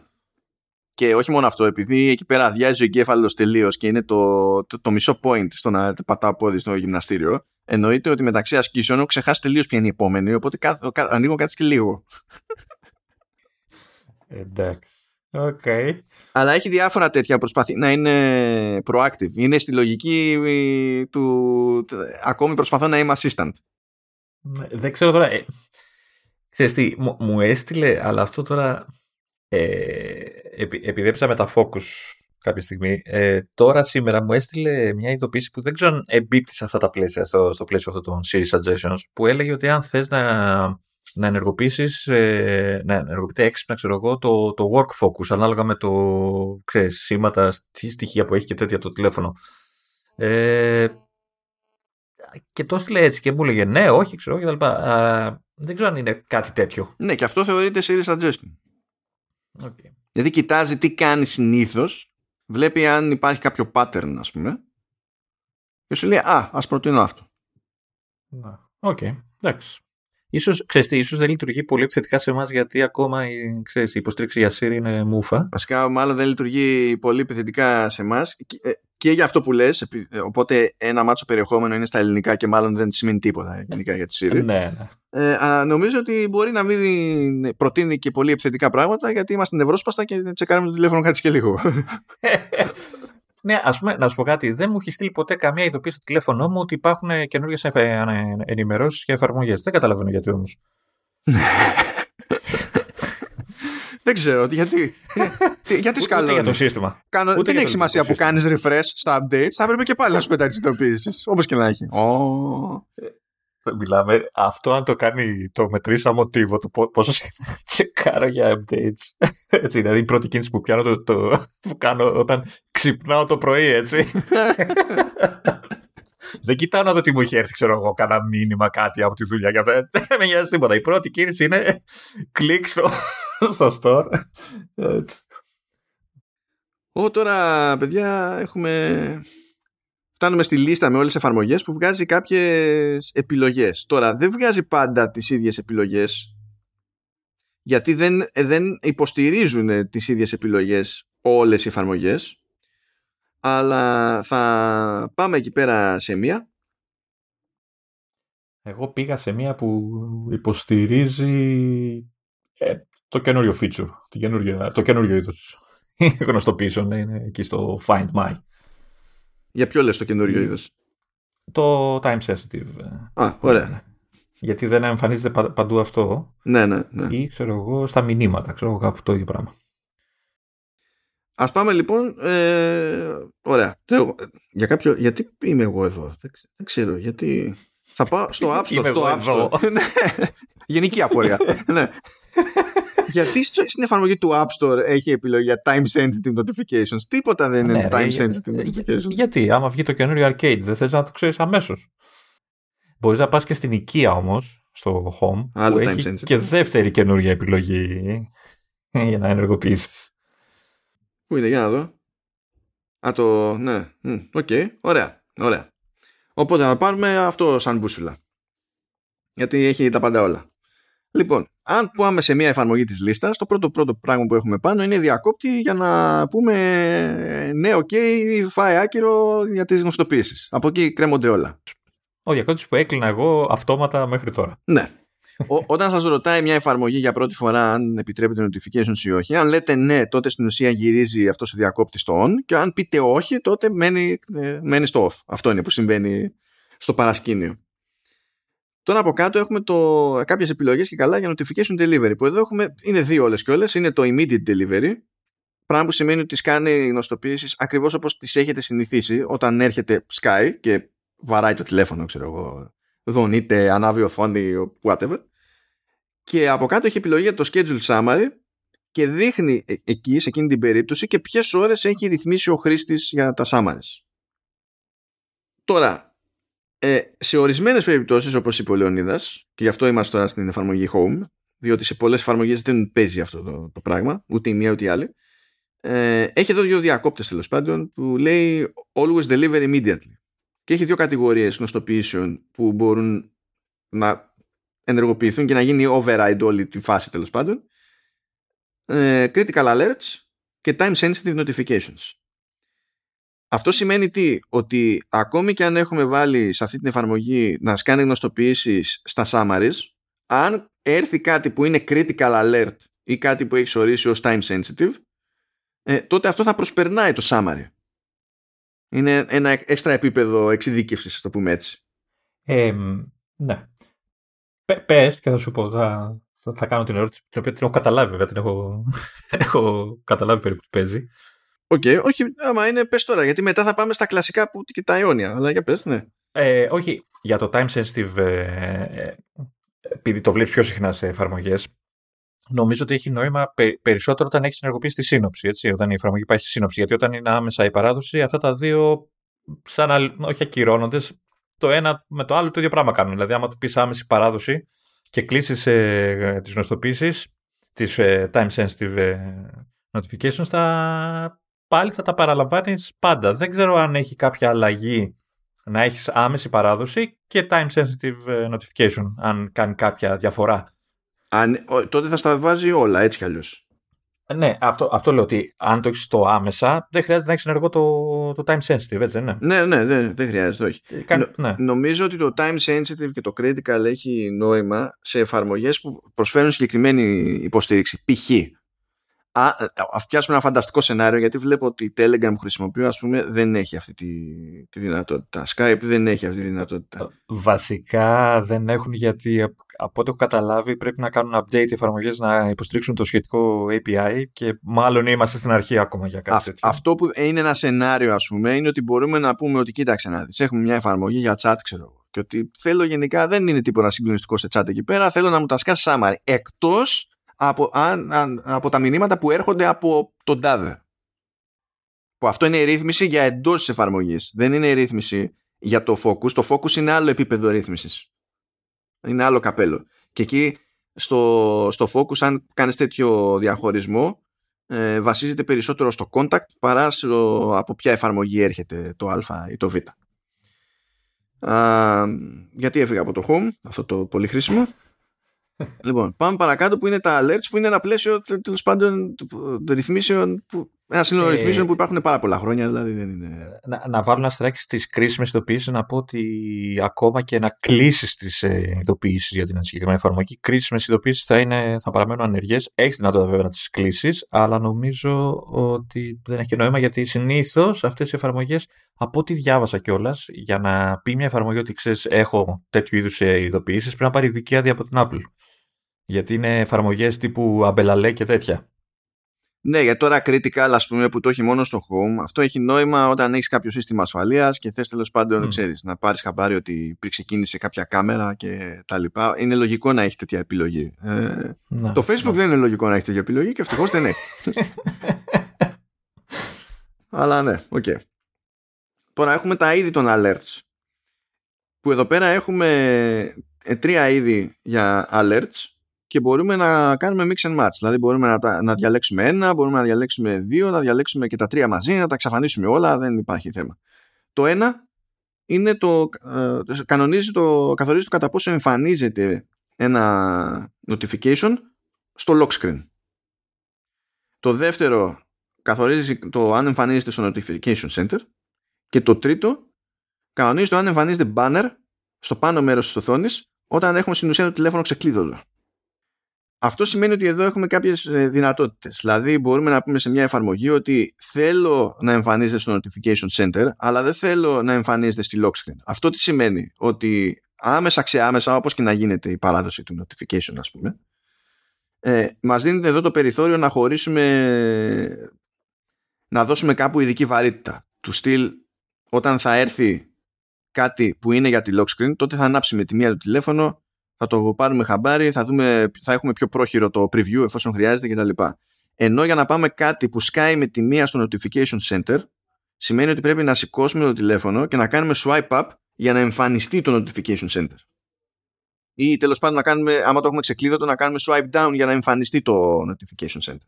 Θέλει κάτι παραπάνω. Οπότε πάλι έχουμε ένα περιθώριο να παίξουμε με το τι θεωρούμε σημαντικό να εμφανίζεται πού και υπό ποιες συνθήκες. Δεν ξέρω αν το αξιοποιείς αυτό καθόλου, Λεωνίδα, σαν διαχωρισμό. Ε, Συνήθως θα έχω ενεργά και τα τρία, γιατί έχω ψυχαναγκασμό. Δηλαδή, όταν σκάει κάτι, θέλω να το βλέπω όπου βρίσκομαι εκείνη τη στιγμή. Και εγώ την διαβλακία κάνω. Ε. Ναι. Ε, τώρα, βέβαια... Πρέπει να τα αλλάξω αυτό. Ναι, και εγώ αυτό σκέφτομαι. Ειδικά αυτό το στο lock screen, γιατί σκέφτομαι και το ότι ξέρεις, ό,τι σκάει εκεί, ανάβει και η οθόνη. Mm. Ε, και δεν ξέρω αν θα μπορούσα κάποιες εφαρμογές Facebook ε, θα, να μην με ενοχλούν τουλάχιστον να μην με τυφλώνουν όταν έρχονται. Ε, ναι, ή, ίσως θα, θα σκεφτόμουν και την ε, παρακάτω επιλογή. Δεν ξέρω αν να την πούμε πρώτα και μετά. Ε, που είναι για τα banner. Ναι, για πες. Ε, ε, γιατί κάτω από αυτές τις τρεις επιλογές έχει την, μια έξτρα επιλογή για τα banner, αυτά δηλαδή που εμφανίζονται, οι ειδοποιήσεις που εμφανίζονται όταν έχεις ανοιχτό το τηλέφωνο ξεκλείδω, το χρησιμοποιείς δηλαδή για τη στιγμή και σου έρχεται κάποιο μήνυμα και εμφανίζεται από πάνω. Ε, και έχεις την επιλογή να το έχεις προσωρινό, δηλαδή sky και μετά από λίγο φεύγει μόνο του, ή να το έχεις μόνιμο. Δεν ξέρω αν θα μπορούσα να ξεχωρίσω κάποιες εφαρμογές που επίτηδες να με ενοχλούν, ξέρεις, να μένει εκεί το banner ώστε να κάνω κάτι άμεσα, ξέρεις, να μην το ξεχάσω μετά, ξέρω, φύγει το banner και ξεχάσω να, να, κοιτάξω κάτι. Δεν μου έρχεται κάποια εφαρμογή αυτή τη στιγμή, να σου πω την αλήθεια. Ούτε, ούτε εγώ μπορώ να το κάνω να λειτουργεί αυτό μες στο μυαλό μου χωρίς να τρελαίνομαι. δεν ξέρω, δεν έχω, δεν έχω ιδέα δηλαδή. Μπορεί και να υπάρχει κάποιο πλάνο που να βγάζει νόημα, αλλά δεν το έχω σκεφτεί. Ναι, αν θυμάμαι καλά, πάντως όταν την έχεις μόνιμη, σου βγάζει κατευθείαν ε, και options για απάντηση, τέλος πάντων, αλληλεπίδραση με την. Ε, κάτι είναι για αυτό. Ναι, νομίζω κάτι, κάτι, κάτι κάνει, ναι.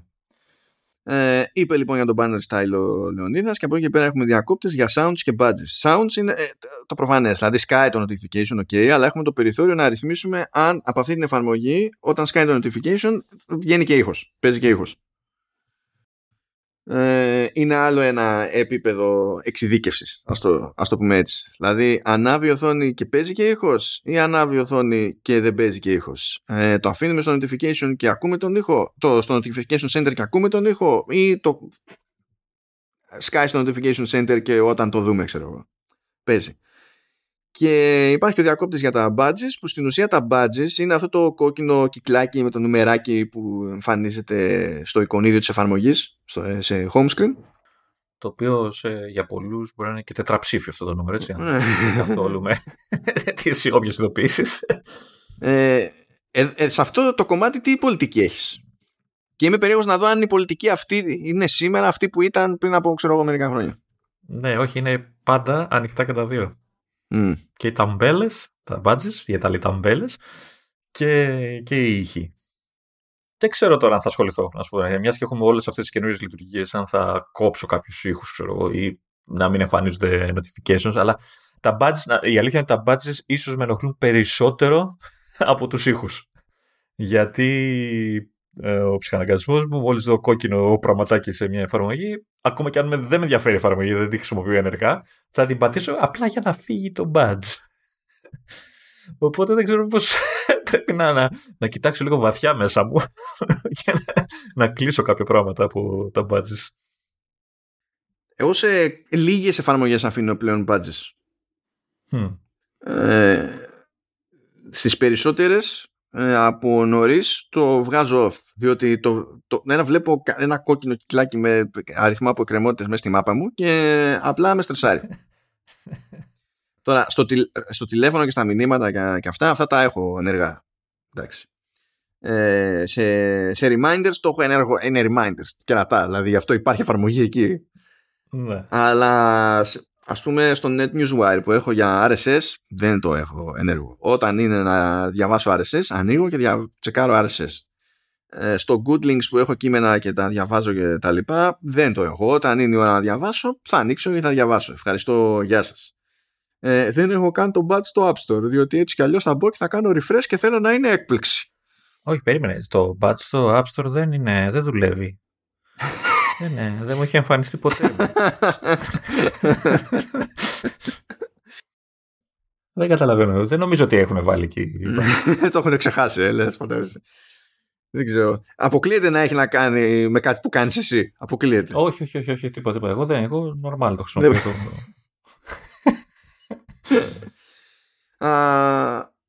οπότε ναι, είναι λίγο εγώ τουλάχιστον είμαι ανάλογα με την περίπτωση σε αυτό το, το θέμα.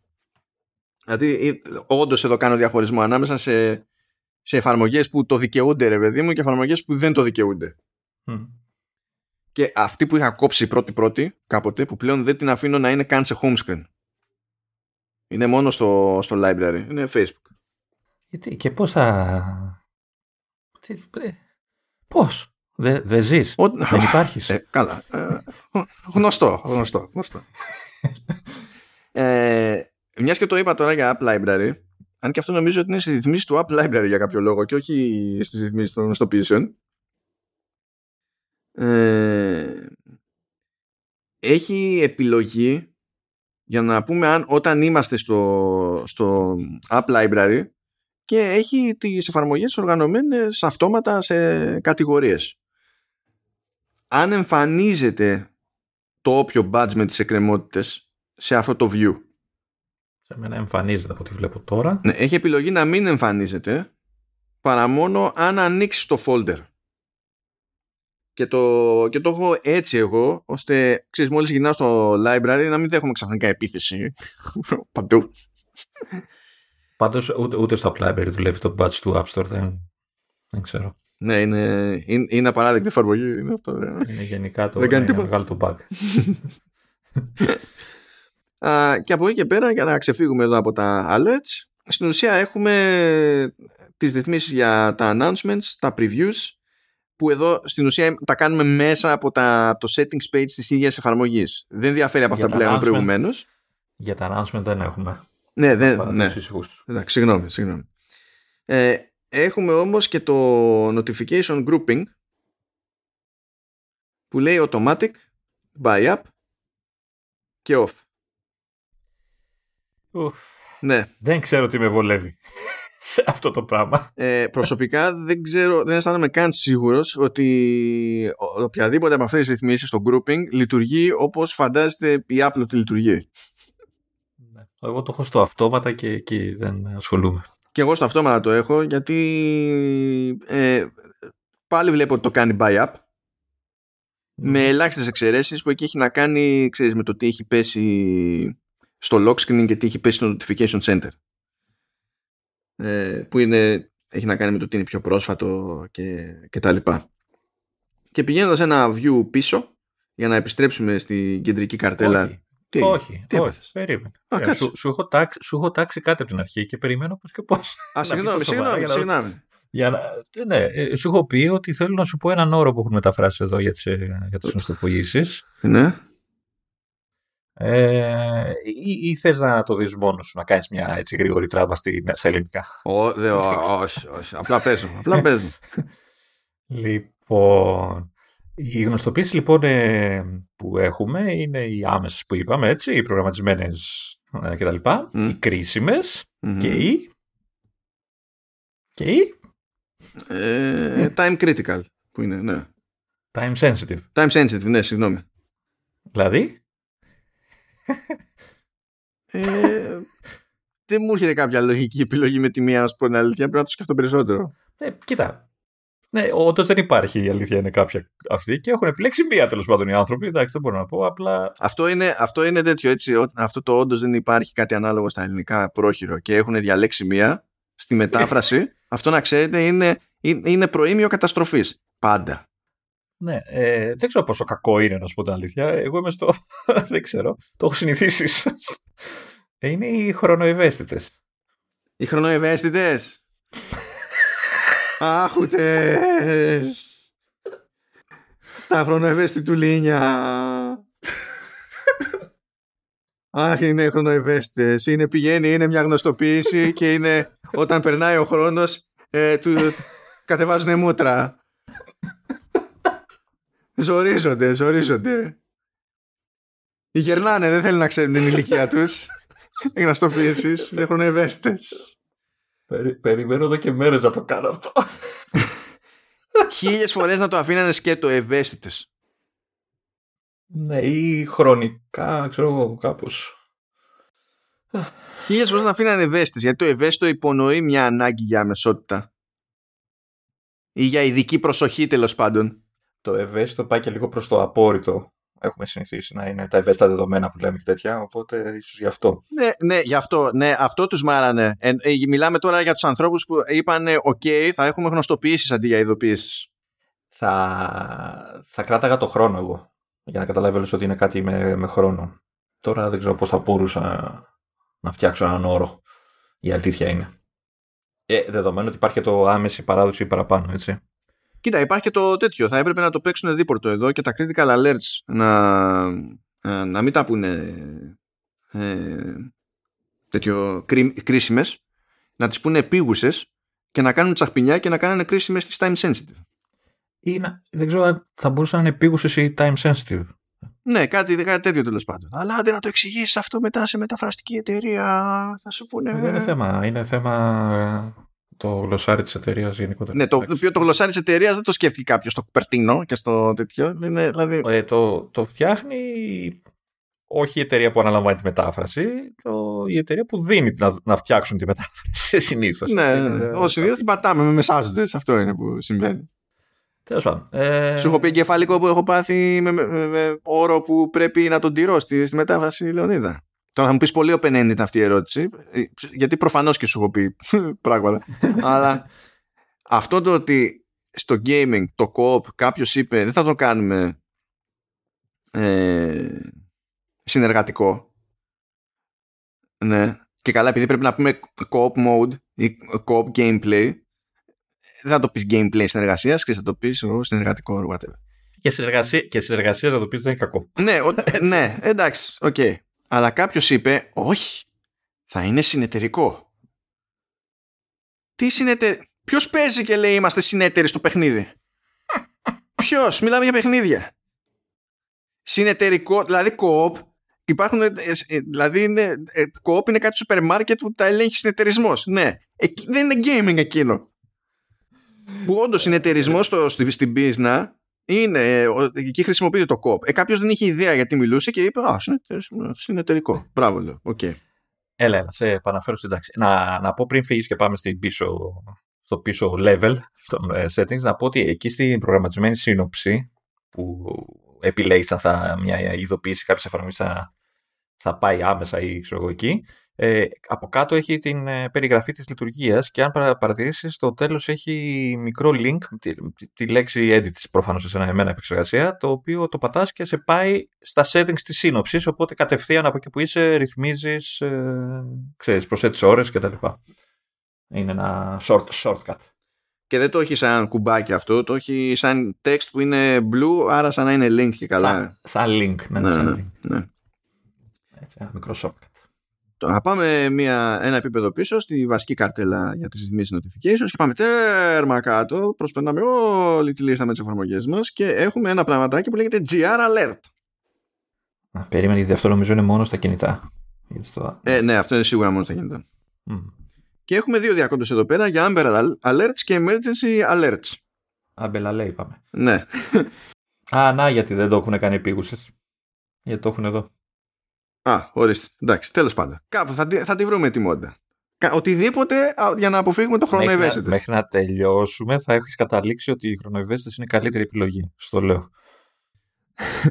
Amber Alerts ξέρετε περί τίνος πρόκειται και Emergency Alerts είναι αυτά που σκάνουν στο τηλέφωνο ε, στην εποχή του κορονοϊού και μετά βγαίνουν όλοι στα social και λένε με τρομάξανε είναι ηλίθιοι σε αυτή την κυβέρνηση γιατί στέλνουν αυτά τα πράγματα. αυτό, είναι αυτό. Ναι, το ιου, ιου, ιου. Αυτό είναι, το... είναι καινούργιο πραγματάκι. Στην Ελλάδα γενικά δεν είναι μόνο στο iPhone. Έτσι. Είναι από το 112. Είναι απόρρια αυτή τη... που, που έχουμε ενστερνιστεί το ευρωπαϊκό σύστημα. Ναι, στην Ελλάδα, ενώ το σύστημα είναι μερικών ετών, δεν είναι παμπάλαιο. Τουλάχιστον στην Ευρώπη, το ενοποιημένο δηλαδή. Ε, μπήκε σε λειτουργία στα σοβαρά, νομίζω, κάνα χρόνο τώρα στη, στην Ελλάδα. Κάτι τέτοιο πρέπει να είναι. Και, και τι νούμερο πρέπει να, να παίρνεις,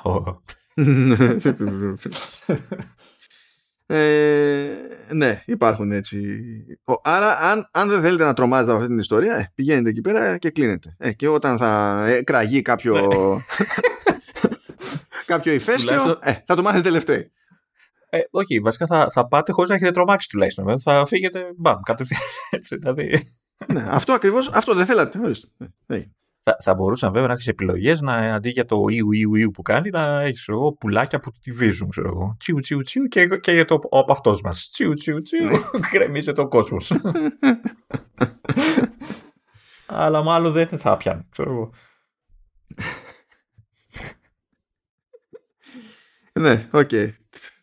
Θα αποφύγω μια ατάκα που μου ήρθε στο μυαλό. Ας να γλιτώσουμε το, το tick στο explicit. άλλη, άλλη φορά, σε άλλο κέφι. Ε, και τέλος πάντων στην ουσία έτσι ξεμπερδεύουμε με τις γενικότερες ρυθμίσεις που παίζουν στα settings για notifications. Αυτό δεν σημαίνει ότι ξεμπερδέψαμε με notifications διότι έχουμε σίγουρα δύο layers ακόμη να μας απασχολήσουν. Το ένα εξ αυτών είναι το πώς γενικά εμφανίζονται αυτά τα banner σε notification center και lock screen και, και τα λοιπά. Διότι πλέον έχουμε ένα μάτσο από stacks ε, έχει σκάνε ξέρω εγώ διαφορετικά email και αυτόματα τουλάχιστον στο automatic αυτό που συμβαίνει που το έχω εγώ και το έχεις και εσύ είναι ότι άμα έρθουν πολλαπλά από ένα, σε μια συγκεκριμένη διεύθυνση από αυτές που έχουμε αν έχουμε πολλαπλές ε, εκεί υπολογίζει ότι αυτά τα mail ήρθαν ξέρω εγώ στο Gmail οπότε τα κάνω ένα stack. Και πρέπει να πατήσω το stack για να εμφανιστούν τα υπόλοιπα ε, banners τέλος πάντων, παύλα notifications για εισερχόμενα στον τάδε λογαριασμό. Αλλού ας πούμε που έχω ε, είναι σε, άλλα, σε άλλη διεύθυνση τα εισερχόμενα φτιάχνει ξεχωριστό stack. Ναι. Αυτό δεν θα σας απασχολήσει γιατί αν δεν έχετε πολλαπλά email. Εμένα δυστυχώς δεν με απασχολεί. Είναι, α, αυτό δεν το έχω παρατηρήσει τώρα να το κάνει το Spark αυτό. Ε, εσύ στο, στο ίδιο το mail app mm. κάθε λογαριασμός σου έρχεται σε διαφορετική στίβα. Ουσιαστικά αυτό αυτό λες. Όχι στο, όχι στο mail app. Μιλάμε τώρα πώς μου εμφανίζονται τα notifications στο notification center και στο lock screen. Ε, ναι, ναι, από το mail app εννοώ. Α, ναι, ναι, ναι. ναι, ναι. Σου ξεχωρίζει ο έσμο. Ναι, δεν έχω παραδείγει αν το κάνει και το Spark εμένα. Ναι. Θα το δω. Α, αντίστοιχα, έχω, έχω stack με δύο κλήσεις που είχα εδώ πέρα αναπάντητες. Θα δω ποιος είναι μετά. Ε, και υπάρχει κι άλλο ένα stack αυτή τη στιγμή που μιλάμε τουλάχιστον γιατί επειδή όταν γράφουμε Έχω ένα focus mode εδώ πέρα που ενεργοποιεί το Do Not Disturb και, στο, και σε Mac και στο τηλέφωνο. Έχει ένα stack που περιλαμβάνει οτιδήποτε από τη στιγμή και έπειτα που ενεργοποιήθηκε αυτό το focus mode και το Do Not Disturb μαζί του ε, οτιδήποτε έχει έρθει από οπουδήποτε από εκείνη τη στιγμή μέχρι τώρα που το κοιτάζω. Πράγμα που σημαίνει ότι έχει ένα μπανεράκι ε, που δείχνει απλά τα εικονίδια των εφαρμογών και τίποτα άλλο για το evening summary ε, έχω ένα μήνυμα που μου έχει έρθει, τα mail που μου είναι στο μεσοδιάστημα, πράγματα που μου είναι στο Skype στο μεσοδιάστημα, μια ειδοποίηση που λέει μια γύρω πίτα απ' όλα. μια ειδοποίηση από notes, από ένα edit που έγινε και τα λοιπά. Που αυτό μπορώ να το κάνω expand και, γιατί έχει ένα πλαίσιο τέλος πάντων που λέει while in do not disturb. Μπορώ να κάνω expand, να τα δω και ύστερα μπορώ να κάνω πάλι collapse γιατί δεν θέλω να κάνω τώρα διαχείριση ας πούμε θα, όταν έρθει η ώρα όταν βγει όταν βγω από το Do Not Disturb τότε αυτό το stack θα ανοίξει και θα ταξινομηθούν ε, ε, θα, θα είναι πιο πρόχειρες πιο πρόχειρα τα banners αλλά και πάλι θα μου δείχνει ότι αυτά μου ήρθαν όσο ήμουν στο Do Not Disturb. Για να ξέρω γιατί εμφανίζονται εκεί και δεν εμφανίζονται, ξέρω εγώ, μαζί με τα υπόλοιπα παρακάτω. Είναι λίγο by the way γενικά όλο αυτό. Εμένα δεν μου έχει έρθει τίποτα, οπότε δεν με αγαπάει κανείς, οπότε δεν με ενδιαφέρει καθόλου όλο αυτό το setting. Θα σου πω εδώ πέρα, κάτσα να δω τη mail. Ιστορίες της τύχη και της φαντασίας. Δεν έχω ιδέα. Το πέταγμα της πεταλούδας, κάτι. Θέατρο τόπος αλλού. Ξέρεις, ότι θα πεις κάτι που δεν πρέπει αυτή τη στιγμή, έτσι, διαβάζοντας τη φλάτη. Σου έχει έρθει. Εδώ έχει ένα που λέει We hate money. Οκ. Okay. αυτό είναι. έχουμε, έχουμε επιλογές. Έτσι. Ε, τώρα σε κάθε περίπτωση ε, ε, έχουμε ένα banner μόνο του ή έχουμε κάνει expand ένα stack ας πούμε και μας εμφανίζει ένα, ένα τα banners.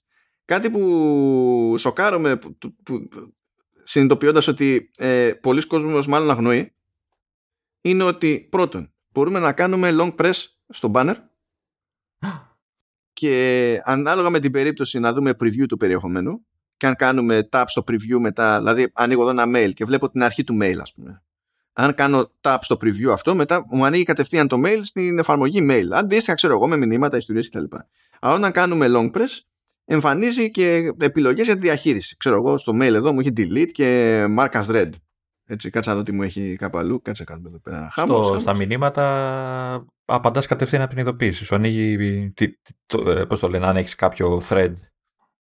Βλέπεις το thread και απαντάς κατευθείαν από χωρίς να ανοίξεις καν το, το message. Στα τηλέφωνα λέει call back, ξέρω εγώ, για να ξεκινήσεις κλίση κατευθείαν ή send message. Για να πεις ότι ξέρω εγώ δεν μπορώ να μιλήσω. Τα λέμε later or whatever, ξέρω εγώ. Έχει διάφορα τέτοια πραγματάκια. Επίσης, αυτό είναι με το long press. Μπορούμε να κάνουμε όμως και swipe προς τα αριστερά ε, και τότε εμφανίζει συνήθως δύο πλήκτρα. Ένα που είναι clear, που κάνει αυτό που φαντάζεστε, εξαφανίζει το banner. Ε, δεν είναι interaction με την εφαρμογή αυτό. Δηλαδή, άμα κάνουμε clear εδώ το banner για ένα mail, δεν είναι σαν να το κάναμε mark as read. Είναι ότι απλά στέλνουμε το banner. Και έχει και ένα πλήκτρο άλλο που λέει options. Αν πατήσουμε εδώ options. Εδώ νομίζω έχουμε καινούρια πραγματάκια, δεν έχουμε; Εδώ, εδώ έχει λίγο ζουμάκι παραπάνω. Ε, έχει εδώ ε, άλλες επιλογές για τις γνωστοποιήσεις της συγκεκριμένης εφαρμογής. Λέει σε μένα λοιπόν που τσεκάρα τώρα για ένα mail ε, mute for one hour mute for today add to summary και από εδώ έχει και shortcut για να πας view settings να πας κατευθείαν στα settings της εφαρμογής για τις γνωστοποιήσεις και να δείτε αυτά που είδα ε, ένα-ένα προηγουμένως και έχει και επιλογή turn off να πεις ότι από αυτή την εφαρμογή ποινικά μην, μην μου στέλνεις. The end. Ε, να, να πω μια λεπτομέρεια ότι όταν αυτό το πράγμα είναι ήδη σε summary, έτσι, και κάνεις και πα στα options, αντί για να σου πει, ξέρεις, βάλτε στα summary, σου λέει κάτω direct, ξέρεις, σε άμεση παράδοση. Έχει αυτή την εναλλαγή στα options, γιατί έχω, έχω τέτοιο ειδοποίηση από, μέσα από summary αυτή τη στιγμή. Ναι, και γενικά υπάρχουν, ε, υπάρχουν τέτοιες επιλογές που είναι κρυφές και νομίζω ότι υπάρχει και μερίδα του κόσμου, ειδικά, ειδικά μερίδα του κόσμου που τυχαίνει να πέφτει τώρα, ρε παιδί μου, να είναι πιο φρέσκη σε iPhone, δεν είναι συνηθισμένοι στο long press. Διότι δεν είναι από τα στανταράκια στο Android, οπότε συνηθίζουν να ψάχνονται με swipes και τα λοιπά. Αλλά ακόμα και με τα... Δηλαδή και μόνο που εδώ έχεις το ίδιο το notification και κάποια πράγματα εμφανίζονται κάνοντας swipe και άμα το κάνει κάποιος και πολύ απότομα, πολύ τσίτα από τη μία άκρη στην άλλη, κάνει με τη μία clear. Μπορεί να μην πάρει ποτέ χαμπάρι, ας πούμε, ότι υπάρχει κάτι άλλο. Ε, αλλά α, υπάρχουν και άλλες επιλογές που είναι πιο content specific. Ε, δηλαδή να είπαμε ότι όταν κάνω long press σε mail, στην ουσία πάω να, να μου βγάζει δύο πράγματα για να κάνω διαχείριση του ίδιου του περιεχομένου. Ενώ όταν κάνω swipe μου βγάζει κάποια πράγματα για να κάνω διαχείριση των, των γνωστοποιήσεων και όχι του περιεχομένου. Ε, της γνωστοποίησης. Ε, και ε, δεν, δηλαδή άμα δεν τους πει κάποιος γίνεται και αυτό δεν είναι πράγματα που στα Sky μέσα στη μάπα το iOS και λες α εντάξει ενημερώθηκα τώρα έχουν γίνει αρκετά πιο πολύπλοκα τα πράγματα σε τέτοια λειτουργικά πλέον ώστε να θέλει ψάξιμο όπως και σε οποιοδήποτε άλλο λειτουργικό ας πούμε. Fun fact που το πήρα και εγώ τώρα χαμπάρι ότι μπορείς να κάνεις και παραδεδομένο πάτημα στο κονίδι όταν έχεις ανοιχτό το focus που σου βγάζει το σηματάκι και μπαίνεις κατευθείαν στα, στα settings για να επιλέξεις κάποιο άλλο focus και τέτοια. Ναι, ναι. Δεν το είχα πάρει χαμπάρι αυτό. Και αντίστοιχα, φυσικά, αν θέλουμε να τα ξεκάνουμε όλα στο Notification Center, έχει ένα κουμπάκι χ, λέμε Γεια σας και πεθαίνουν όλα. Φεύγουν όλα τα banners. Οι επιλογές είναι γενικά πολλές. Ε, εικάζω ότι το, οι επιλογές για το mute που λες ε, θα βολέψουν σε φάση, ξέρεις, ε, για κάποιο λόγο είμαι σε ένα thread στο Messenger και έχουν αρχίσει και τη λογοδιάρεια. Ναι. Έτσι, δεν ασχολούμαι εγώ γιατί δεν με ενδιαφέρει κάτι αυτή τη στιγμή. Mute για σήμερα ή για μια ώρα και το ξαναβλέπουμε αργότερα, ας πούμε, κάπως έτσι. Ε, ναι, και νομίζω ότι είναι χρήσιμο ότι έχει αυτές τις επιλογές ε, εκεί ρε παιδί μου στο... Εντάξει, θέλει να swipe και να απαντήσει στο options, αλλά τα έχει εκεί, διότι αν έχεις, ακόμα και αν έχεις φτιάξει ένα πλάνο, κάτι θα σου ξεφύγει μέχρι να το κάνεις να είναι τέρμα σφιχτό ακριβώς όπως το θέλεις. Και συνειδητοποιήσει ότι κάτι τελικά πρέπει να είναι αλλού. Μπορείς να θα αλλάξεις αυτό με τη μία, χωρίς να κάνεις βουτιά μέσα στα settings. Αντίστοιχα, κάποιος μπορεί να μην έχει φτιάξει πλάνο, να μην έχει πάρει χαμπάρι ότι μπορεί να φτιάξει super duper οργανωμένο πλάνο, να μην θέλει να ασχοληθεί μέσα στα settings, αλλά να είναι σίγουρος ότι θέλει να μην τους κάνει ειδοποιήσεις από την τάδε εφαρμογή ε, και μπορεί να το κάνει αυτό το πράγμα κουμάντο από την τελευταία γνωστοποίηση που έχει πρόχειρη στο Notification Center. βασικά βολεύει και, στο, και σε εμάς τη φάση που δοκιμάζουμε. Έτσι. Δηλαδή, περιμένεις να δεις τι σκάει και εκείνη τη στιγμή αποφασίζεις αν όντως έκανες σωστή επιλογή, ξέρω εγώ, αν το έχεις οργανώσει από πριν. Ξέρω εγώ. Ένα από τα mail που έχω εδώ, Λεωνίδα, λέει στο, στο subject «Καμιά Τετάρτη δεν πήγε καλά με τις προχθεσινές φακές». Αυτό. Ναι. Δεν ξέρω να σου πω την αλήθεια γιατί δεν, ε, δεν, η τελευταία φορά που φάγα φακές πρέπει να ήμουν 8 χρονών. Ήταν όμως Τετάρτη. Αν δεν ήταν Τετάρτη, δεν πιάνει αυτό που λέω. Σήμερα Παρασκευές δεν τρώγανε φακές ή όχι, κάνω λάθος. Δεν έχω ιδέα. δεν έχω την παραμικρή ιδέα. Ε, έχουμε ξεχάσει τίποτα της προκοπά. Νομίζω όχι. Ε, είπαμε ότι κάποια από αυτά θέλουν υποστήριξη από τους developers έτσι, για να εμφανίζουν δηλαδή ευαίσθητες ας πούμε δεν εμφανίζονται παντού οπότε λογικά α, πρέπει να, σιγά σιγά να, το, να ξυπνήσουν οι developers ε, και αυτό που είχα πει εγώ στην αρχή για το sync ότι ξέρεις, αυτές οι επιλογές δεν γίνονται sync σε όλες τις συσκευές. καταλαβαίνω περίπου το λόγο αλλά θα ήταν nice to have ναι, αυτό, όλες αυτές, οι, όλες αυτές οι ιστορίες το μεταξύ λέκουν και λίγο από σπόντα με τα focus modes. Αν και το focus mode δεν είναι, δεν είναι φτιαγμένο για να διαχειρίζεται τις ίδιες συνοστοπίες στην πραγματικότητα. Εγώ το focus mode σε συνδυασμό με τα notifications θα, θα έλεγα ότι είναι ένα, μια κάποια μορφή αυτοματοποίηση. Δηλαδή φτιάχνεις μια συνταγή στο focus και αυ, με αυτή τη συνταγή γίνεται μια αυτόματη διαχείριση των όποιων ε, γνωστοποιήσεων για, την, για το χρονικό διάστημα που, που θέλεις. Όχι, ε, είναι ακριβώς αυτό που περιγράφεις. Απλά για την ιστορία να πω μια έξτρα επιλογή που έχει εδώ που σχεδιά, ε, σχετίζεται στην ουσία με γνωστοποιήσεις και συγκεκριμένα με τα badges. Όταν φτιάχνεις ένα focus, μία από τις ρυθμίσεις που έχει γιατί και καλά το λέει home screen και είναι μία, όχι έχει δύο ρυθμίσεις μέσα αυτό. Έχει ένα διακόπτη που λέει hide notification badges και μπορείς να πεις λοιπόν ότι τα badges εγώ τα θέλω γενικά αλλά όταν είμαι στο τάδε focus mode δεν θέλω να μου τα δείχνεις στο home screen. Και όταν βγαίνω από το focus mode αυτό τότε να μου τα επαναφέρεις. Και έχει, έχει και την άλλη ε, επιλογούλα για τις σελίδες για τα home screen στα ίδια που αυτό θέλει βέβαια μια αρκετή προετοιμασία αυτό για, για ποιο λες για τα custom pages. Ναι ναι ναι. Mm που όταν ενεργοποιείς ένα focus ε, ουσιαστικά του λες ποια home screens θες να εμφανίζονται στο, δηλαδή αν έχεις 42 home screens μπορεί να του πεις ότι όταν δουλεύω θέλω να βλέπω δύο έτσι. Δεν χαλάει τα αρχικά σου settings. Μόλις κλείσει το focus, επανέρχονται κανονικά όλα τα home screens, αλλά αυτό νομίζω ότι για να έχει αποτέλεσμα, να είναι ουσιαστικό, θα πρέπει κάποιος να κάτσει και να φτιάξει τόσο προσεκτικά τα home screens, ώστε σε ένα home screen να έχει όλες τις εφαρμογές που θέλει όταν δουλεύει, ξέρω εγώ κάτι που πόσο έχω δει δεν νομίζω ότι είναι κάτι που κάνουν όλοι. Έτσι, δηλαδή από τα home screens που έχουν πέσει μπροστά μου ο χαμός. Και πιστεύω ότι και σε αυτό, δηλαδή πέραν της βαρεμάρας, γιατί και εγώ δεν έχω κάνει αρκετή δουλειά σε αυτό το θέμα, έχω κάνει το απολύτως βασικό. Δηλαδή έχω φτιάξει ένα home screen με αυτά που θέλω οπωσδήποτε να είναι εκεί πέρα, πρόχειρα, και όλα τα υπόλοιπα app library.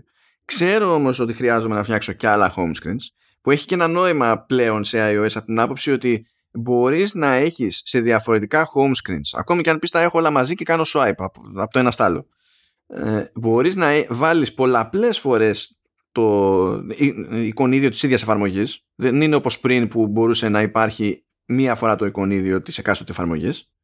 Και εννοείται ότι μπορείς να κάνεις τελείως άλλο παιχνίδι με τα widgets. Δηλαδή κάποια widgets είναι χρήσιμα σε ένα σενάριο, κάποια ε, widgets είναι χρήσιμα σε ένα άλλο σενάριο και δεν είναι ανάγκη να προσπαθείς να καταλήξεις σε ένα-δυο τέλος πάντων που θα έχεις στο standard home screen το βασικό σου. Γιατί δεν χωράνε και άπειρα. Δηλαδή δεν έχει σημασία πόσο μεγάλο είναι το τηλέφωνο. Έτσι όπως είναι σχεδιασμένα τα widgets, δεν μπορείς να πεις βάζω 10 widgets. Δεν υπάρχει χώρος. Ε, και είναι από τα πράγματα γενικά που. Τε, εντάξει, σκαλώνουμε εμείς πάνω στην πλήξη γιατί θέλει πλάνο για να το κάνουμε αυτό να, να πιάσει τόπο όπως θέλει. Θέλει σκέψη παραπάνω και συνήθως απλά βαριόμαστε. Είμαστε πολύ, πολύ κομμάτια για να λειτουργήσουμε. Αλλά είναι και από τα πράγματα που δεν νομίζω ότι τα ανακαλύπτει ο άλλος εύκολα. Το οποίο είναι λίγο περίεργο από την άποψη ότι υπάρχει ειδικά σε, σε iOS και iPadOS. Υπάρχει, υπάρχει νομίζω και σε Mac τώρα πλέον. Πρέπει να το κάνανε αυτό. Κάτσε να το σιγουρέψω. Να κάνω ένα search. Όχι, δεν υπάρχει σε Mac. Υπήρχε κάποτε widget. Τέλος πάντων, OK. Okay. Υπάρχει εφαρμογή Tips, η οποία εφαρμογή Tips κοιμάται. Ε, έχει Tips στο Mac. Μου έρχονται, ε, αλλά είναι app και εμφανίζει γνωστοποίησης. Δεν είναι. την οποία πρέπει να έχω κλείσει. Αν έχω εξαφανίσει κάπου τώρα εγώ. Το, το tips στο, στο iOS ε, επί iOS 12, iOS 13 και 11 κτλ. Ε, έκανε τον κόπο, ξέρεις που και που, να προσθέτει κάτι καινούριο ας πούμε σε tip και να σου κάνει μια ειδοποίηση. Εγώ δεν τις έχω κομμένες τις ειδοποιήσεις στο, στο tips και τώρα έχει πράγματα για iOS 15 και τα λοιπά ρε παιδί μου. Αλλά ξέρεις, αυτά τα πράγματα θέλει λίγο για το χρήστη να είναι και in your face. Ο χρήστης τώρα, πού θα πει, η εφαρμογή tips, για να πάω να δω. Μου φαίνεται χλωμό. Πάντω έχει tips το Mac, γιατί με το που εγκαθιστώ πάντα όταν εγκαθιστώ καινούριο λειτουργικό, ε, τον πρώτο καιρό μου σκάνε ειδοποιήσει για, ε, για συμβουλές. Ναι, αλλά νομίζω δεν είναι, δεν είναι στη μορφή εφαρμογής. Ναι, ναι, δεν είναι widget. Ενώ σε iOS είναι εφαρμογή. Μπορείς να πας μέσα και έχει κάποιες κατηγορίες mm. τέλος πάντων και collections, ας πούμε. Δηλαδή λέει Watch News στο iOS 15, Essentials, Genius Pics, Photography. Photography, ένα tip. Σου σπρώχνουν τα της φωτογραφίας, δεν ξέρω εγώ τι, κάνουμε παπάδες, φτιάξαμε αυτό, πειράξαμε εκείνο, έχουμε 8.000 δυνατότητες διαφορετικές. Photography, one tip. Μπράβο. Siri, six tips. Ναι, μην χάσουμε. Είναι OK. Okay. Αλλά ναι, anyhow. Και είναι από άποψη interface και τα λοιπά, είναι και ωραία φτιαγμένη ρε παιδί μου. Είναι εύπεπτη πληροφορία και τα λοιπά, αλλά είναι σαν να μην ασχολούνται. Ειδικά δηλαδή, από iOS 14 και έπειτα, νομίζω ότι ψιλοκοπήκανε και τα τζέρτζελα. Εγώ όμως την εντύπωση ότι είναι ότι στις τελευταίες εκδόσεις, σαν εφαρμογή, τη φέρουν φάτσα φόρα στο home screen κάθε φορά που εγκαθιστάς καινούριο λειτουργικό. Με, ε, εννοώ major release, έτσι. Ε, ναι, η πληροφορία είναι όμως που δεν έρχεται. Ε, Κοίτα, η κίνηση είναι ότι ξέρεις, είναι ένα κίτρινο εικονίδιο μέσα καινούριο που δεν το έχεις, δεν είναι δικό σου, δεν είναι κάτι που έχεις επιλέξει και θεωρητικά το πατάς να δεις τι κάνει, ξέρω εγώ. Ε, θεωρητικά πάντα.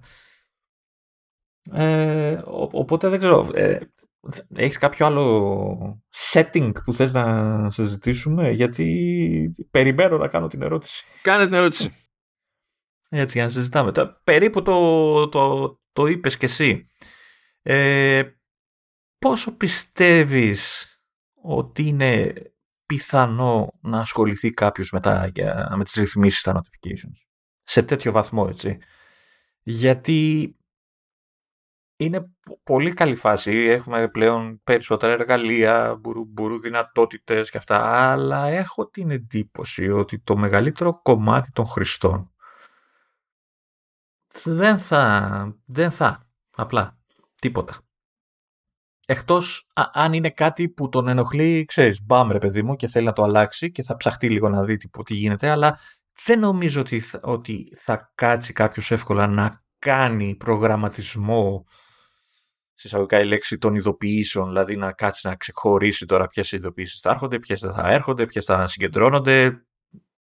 Δεν ξέρω δεν ξέρω. Ε, και ειδικά μιλάμε για ε, Apple users οι οποίοι καλώς ή κακώς έχουμε συνηθίσει κάποια πράγματα να μας γίνονται λίγο στο αυτόματο έτσι δηλαδή καλό το customization που οι Androidάδες γουστάρουν α, μπορούν να πειράξουμε τα πάντα αλλά δεν ξέρω, έχω, έχω την εντύπωση ότι οι Apple users οι περισσότεροι τουλάχιστον έχουν άλλο διαφορετικό mentality σε αυτή τη, τη φάση και τα notifications νομίζω ότι ακουμπάνε στα όρια. Η δική μου εντύπωση είναι ότι τι iOS, τι Android, οι περισσότεροι απλά βαριούνται. Για τον ίδιο λόγο που βαριούνται τόσα χρόνια στο PC τους και τα λοιπά. Και είναι πάρα πολύ εύκολο να πας σε έναν απλό χρήστη να του δείξεις ένα πράγμα και να μείνει έκπληκτος και να είναι ένα feature ε, δεκαετίας. Ε, δεν είναι περίεργο. Ναι, δεν ξέρω αν θα το, θα το περίεργα στη βαρεμάρα. Γιατί ε, κακά τα ψέματα για κάποιους χρήστες οι οποίοι δεν είναι εξοικειωμένοι απόλυτα με την τεχνολογία φαίνεται περίπλοκο. Δηλαδή, αν αρχίσεις και του εξηγεί. Μα άμα του πούμε, όλα αυτά που είπαμε τώρα είναι περίπλοκα. Απλά πρέπει να έχει ο χρήστης ως χρήστης κάποιο, κάποιο drive. Δηλαδή, αν ο άλλος δεν αναρωτιέται για πράγματα. Δηλαδή, είναι κάτι, ό,τι για να χρησιμοποιείς, θα συμβεί κάτι το οποίο σε ενοχλεί. Ή θα συμβεί κάτι που βλέπεις ότι είναι OK, αλλά φαντάζεσαι ότι θα ήταν καλύτερο να είναι κάπως αλλιώς. Υπάρχει εκεί η μερίδα του κόσμου που ε, θα έχει την περιέργεια και η μερίδα του κόσμου που δεν έχει την περιέργεια. Δεν είναι το α ή το β κακό, απλά είναι και θέμα ατόμου ρε παιδί μου κάποια πράγματα. Αυτό θέλω να πω. Ε, που ε, ε εμείς έχουμε την περιέργεια, ας πούμε, και λόγω καψίματος δεν μπαίνουμε στη διαδικασία. Δηλαδή, δεν είναι, ξέρεις, το ένα δεν φέρνει το άλλο ντε και καλά, αλλά τουλάχιστον πρέπει να σε γαργαλάει λίγο. Αυτό θέλω να πω.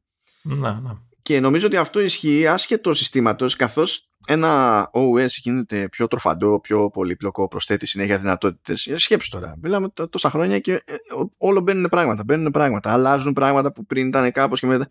Και τα λοιπά. Πιο εύκολα ακούς συζήτηση για κάτι που άλλαξε, διότι κάπως το είχαν συνηθίσει και τώρα άλλαξε, παρά εύκολα για κάτι που μπήκε καινούριο και δεν είναι τελείως in your face, ας πούμε. Ξέρεις κάτι ε, κάτι που δεν κρύβεται με τίποτα. Δηλαδή, ε, να σου πω, νομίζω ότι ό,τι και να πούμε, ένα μάτσο φορές έχει πειράξει πράγματα σε notifications η Apple. Ντόρος για notifications δεν πρέπει να γίνει ποτέ. Ντόρος για μιμότσι έχει γίνει. δηλαδή, έτσι πάνε αυτά τα πράγματα. Ε, έτσι λειτουργούμε σαν άνθρωποι γενικά, ρε παιδί μου. Αλλά ε, ακριβώς επειδή τουλάχιστον εγώ έχω αυτή την εντύπωση, ήταν που ψινόμουν για αυτή τη συζήτηση εδώ πέρα, ότι θεωρώ ότι ακόμα και αυτοί που ενδιαφέρονται ε, δεν είναι δεδομένο ότι θα κάνουν τον κόπο. Ακόμα και αυτοί που έχουν να ωφεληθούν από ένα ωραίο πλάνο σε αυτά τα πράγματα δεν είναι δεδομένο ότι θα κάνουν τον κόπο. Αλλά όλοι στην πραγματικότητα έχουν ανάγκη από κάποιο είδους πλάνο από την άποψη ότι δεν μπορώ να συλλάβω άτομο που δεν δέχεται κάποιο είδους πλημμύρα από notifications για κάτι που ε, και ο ίδιος ξέρει ότι δεν τον ενδιαφέρει να τρώει αυτή την πλημμύρα. Ναι, αλλά αν αυτός ο κάποιος είναι δεν είναι εξοικειωμένος, μπορεί να θεωρήσει ότι, ξέρεις, έτσι είναι. Και σάκεται εκεί. Πήξε, δεν, δεν μπορώ να κάνω κάτι άλλο, αυτό είναι. Πού να ψάχνω τώρα τι είναι αυτό, τι σημαίνει αυτό, τι είναι η γνωστοποίηση. Δεν είναι πάντα εύκολο για όλους. Ε, Άρα δίκιο έχει το mail. Καμιά Τετάρτη δεν πήγε καλά με τις προθεσινές φακές. ε, και μην πας πολύ μακριά. Σου είπα και εγώ που ξέρω, παρακολουθώ τις εξελίξεις και ασχολούμαι και αυτά, δεν έχω ασχοληθεί με τις γνωστοποιήσεις όσο θα έπρεπε και τώρα σου λέω, άρχισα, ξέρεις, αυτές που έκανα συνέχεια off, γιατί είχα φτάσει σε αυτό το σημείο, έτσι, έκλεινα εγώ πράγματα, απλά και μόνο γιατί ξέρω ότι κάποια στιγμή θα με ενοχλήσουν. Και τώρα που ε, ε, επί της ευκαιρίας του, του podcast, του επεισοδίου, ε, είδα ότι είναι καλή φάση, έστω και για δοκιμή, αντί για off, να πηγαίνουν στη σύνοψη. Έτσι. Ε, και είμαι εγώ έτσι που εντάξει, παρακολουθώ λίγο παραπάνω τις εξελίξεις από κάποιον, πιο, κάποιον άλλον τρίτο κτλ. Στη σύνοψη που λέει, από την πρώτη μέρα που έβαλα πέτα, ε, κατευθείαν πήγα και έριξα τα social εκεί πέρα. Κατευθείαν, μπαμ! Ήμουν σίγουρος δηλαδή ότι μήνυμα μου έπρεπε να γλιτώσω από αυτή την τρέλα. Και εγώ, ε, η αλήθεια είναι ότι με πιάνανε κάτι άγχη και ψυχολογικά και έλεγα, ξέρεις τώρα, μα μου και αυτό. Δηλαδή, ας πούμε, επειδή έχω γνωστούς που έχουν το κακό συνήθειο να μου μιλάνε στο, στο Messenger, έτσι. Γκρινιάζω, αλλά δεν έχει νόημα αυτό. Ή στο, δεν ξέρω, ή στο Viber ή κάπου που, τέλος που τους βολεύει, το οποίο δεν είναι τα native που έχω συνηθίσει. Λέω τώρα, να τα πάω στη σύναψη και να μου έρθει ένα μήνυμα, αλλά μετά ξέρεις, μπαίνουν οι χρονοευαίσθητε γνωστοποιήσεις, μπαίνουν διάφορα και λες. Let's try. Ναι, υπάρχουν πράγματα να, να γίνουν και νομίζω ότι ένα, ένας λόγος να μπει κάποιος στη διαδικασία αυτή δεν είναι μόνο το ότι α, έχω επιλογές, ας, ας κάνω κάτι τέλος πάντων που να είναι πιο ok. Νομίζω ότι μόνο ο, ο χρόνος που θα αφιερωθεί στη σκέψη του στυλ έχει νόημα αυτό να μου σκάει μέσα στη μάπα; Και αν είναι και σκάει τέλος πάντων, έχει νόημα να εμφανίζεται εκεί πέρα ή να εμφανίζεται εκεί πέρα; Ε, είναι μια διαδικασία προσωπική για τον καθένα που θεωρώ δύσκολο να μην έχει κανένα όφελος. Ακόμα και αν αυτό το όφελος είναι η ξαφνική συνειδητοποίηση ότι ε, σε αυτή την εφαρμογή τσάμπα έχω να μου έρχονται μπαμ μπαμ τέλος πάντων όλα. Ακόμα και αν αυτό ε, ε, απλά οδηγεί σε κάποιον να πει «Α, γιατί σε αυτή τη λίστα έχω σε όλες μου τις εφαρμογές ε, ενεργές συνωστοποιήσεις, ας πάω να γυρίσω διακόπτες και ας μην κάνω τίποτα άλλο». αν μη τι άλλο, σκεφτείτε ότι γλιτώνετε και λίγο από μπαταρία, έτσι.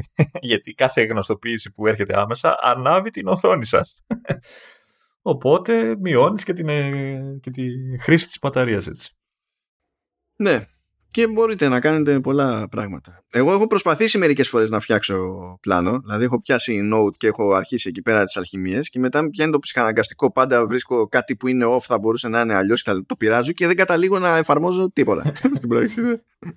Ε, εγώ ας πούμε έκανα τώρα breakthrough παρόλο που είχε bug και δεν μου δούλεψε σωστά τώρα που το χρησιμοποίησα τώρα στην αρχή του επεισοδίου ε, με το focus που εντάξει, okay, είπαμε έχει κάποια ε, σχέση με τα notifications ε, και τη δυνατότητα που σου δίνει να το ενεργοποιείς ε, με κάποιον αυτόματο τρόπο. Είτε αυτό είναι κάποια συγκεκριμένη ώρα, είτε είναι κάποια τοποθεσία που ποτέ μου δεν μου λειτουργήσε ακριβώς αυτό το πράγμα. Ε, και το καλύτερο με κάποια εφαρμογή. Δηλαδή, αυτό είναι super. Έφτιαξα, ναι, έφτιαξα ένα focus στο Mac και του είπα ότι όταν ανοίγω την τάδε εφαρμογή θα ενεργοποιήσει το focus. Γιατί ξέρω ότι αυτή την εφαρμογή την ανοίγω μόνο για συγκεκριμένο πράγμα. Έτσι. Βέβαια, όταν το έκανα τώρα, γιατί είναι για το podcast το, η εφαρμογή κτλ., και έφαγε σκάλωμα, έτσι, ανοιγόκλεινε μόνο του. OK, okay, εντάξει, δεν ξέρω αν είναι bug ή έφαγε απλά ένα σκάλωμα τώρα. Ξέρεις τι έκανε το μηχανάκι μέσα του, έτσι. Απλά δεν έχει φωνή, να σου το πει. ε, είναι, τώρα ήρθε η ώρα για αυτό το focus. Τώρα, τώρα, τώρα, τώρα. Έλα, αυτό είναι inside joke και δεν το καταλαβαίνω. είναι μια ιστορία για μια άλλη φορά, φαντάζομαι. ναι, οκ. Ε, ε, ε, εγώ θα χρησιμοποιήσω πάντως όλη αυτή τη, τη, φάση ως πάτημα για να πιέσω την πάρτη μου και να δοκιμάσω στα αλήθεια κάτι αντί να κάθομαι να βυθίζομαι εδώ στο, στο note και τελικά να μένω για πάντα σε ακινησία ας πούμε. Γιατί έχει έχει νόημα. Γενικά πίζω σαν άτομο στις γνωστοποιήσεις και δεν είναι ευχάριστο. Και τώρα πλέον δηλαδή όσο περνάνε και τα χρόνια βάζω αλλού το, το κόφτη ναι. Είναι όταν είσαι μικρότερος είσαι και λίγο ενθουσιασμένος που σε ψάχνουν άνθρωποι. όταν, όταν μεγαλώνεις αυτό αλλάζει. Ναι. ναι. Ε, ίσως να πω τέτοιος άνθρωπος που χαιρόσουν που σε βρίσκαν άλλοι άνθρωποι. Εντάξει, όχι και τόσο, αλλά τέλος πάντων ξέρεις. Ρε παιδί μου, όταν ήταν στα σπάργανα, στα σπάργανα όταν ήταν φρέσκα τα social, ήταν. Ω, ε, ασχολούνται με την πάρτι μου. Ε, είναι, ε, έχω likes, είναι ego stroke. Δούλευε, δούλευε το, το, το ύπουλο το πράγμα εδώ πέρα. Από ένα σημείο και έπειτα είναι stroke να πάθεις εσύ που θα δεν μου κάνεις ego stroke. Ε, γάμο το, γιατί πρέπει να είμαι χαλασμένος. Δηλαδή, δεν ξέρω, ελαττωματικός από το εργοστάσιο. Δεν με ενδιαφέρε ποτέ αυτό που περιέγραψες μόλις. Εμένα αυτό δεν μ' άρεσε ποτέ σαν μονάδα, σαν ιδιότητα τέλος Δεν με ενδιαφέρε ποτέ αλλά ήταν πάντα από νωρίς αναγκαίο κακό. Δεν γίνεται να κάνουμε τις δουλειές που κάνουμε. Δηλαδή, ας τώρα που το main σου είναι η επιχείρησή σου και η μετάφραση. Έτσι. Και στην επιχείρηση, ε, ε, πιο πολύ σε αναγκάζει η επιχείρηση να κάνεις δύο πράγματα σε social παρά η δουλειά της μετάφρασης. Αντίστοιχα, εγώ τι κάνω; Είναι αυτοκτονικό να μην, ε, να μην έχω καμία παρουσία σε social, ας πούμε, και να είμαι στη χάση και στη φέξη. Είναι απλά αυτοκτονικό. Μα, μα εγώ το έλεγα ότι αν δεν κάνω λάθος Facebook ε, άνοιξα κυρίως όταν πρωτοξεκίνησε, ξέρετε ακόμα και αρχές και στο Facebook κτλ. Λόγω του authority τότε, έτσι. Και αργότερα για το μαγαζί, έτσι, OK. Okay.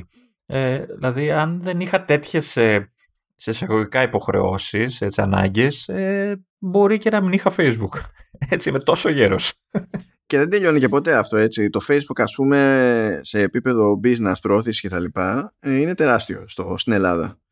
Ε, είναι πιο σημαντικό σε, σε σχέση με άλλες αγορές όπου έχει άλλο ρεύμα το Twitter ας πούμε. Είναι πολύ μικρότερη σε όγκο η, κοινότητα του ναι. Twitter αλλά ε, σε άλλες χώρες όπως η Αμερική ας πούμε ε, το έχουν με άλλη λογική. Ενώ το Facebook στην Αμερική το έχουν πιο συχνά οι ιδιώτες με τη λογική ότι εδώ το έχω για αυτούς που ξέρω όντως και τους συγγενείς μου.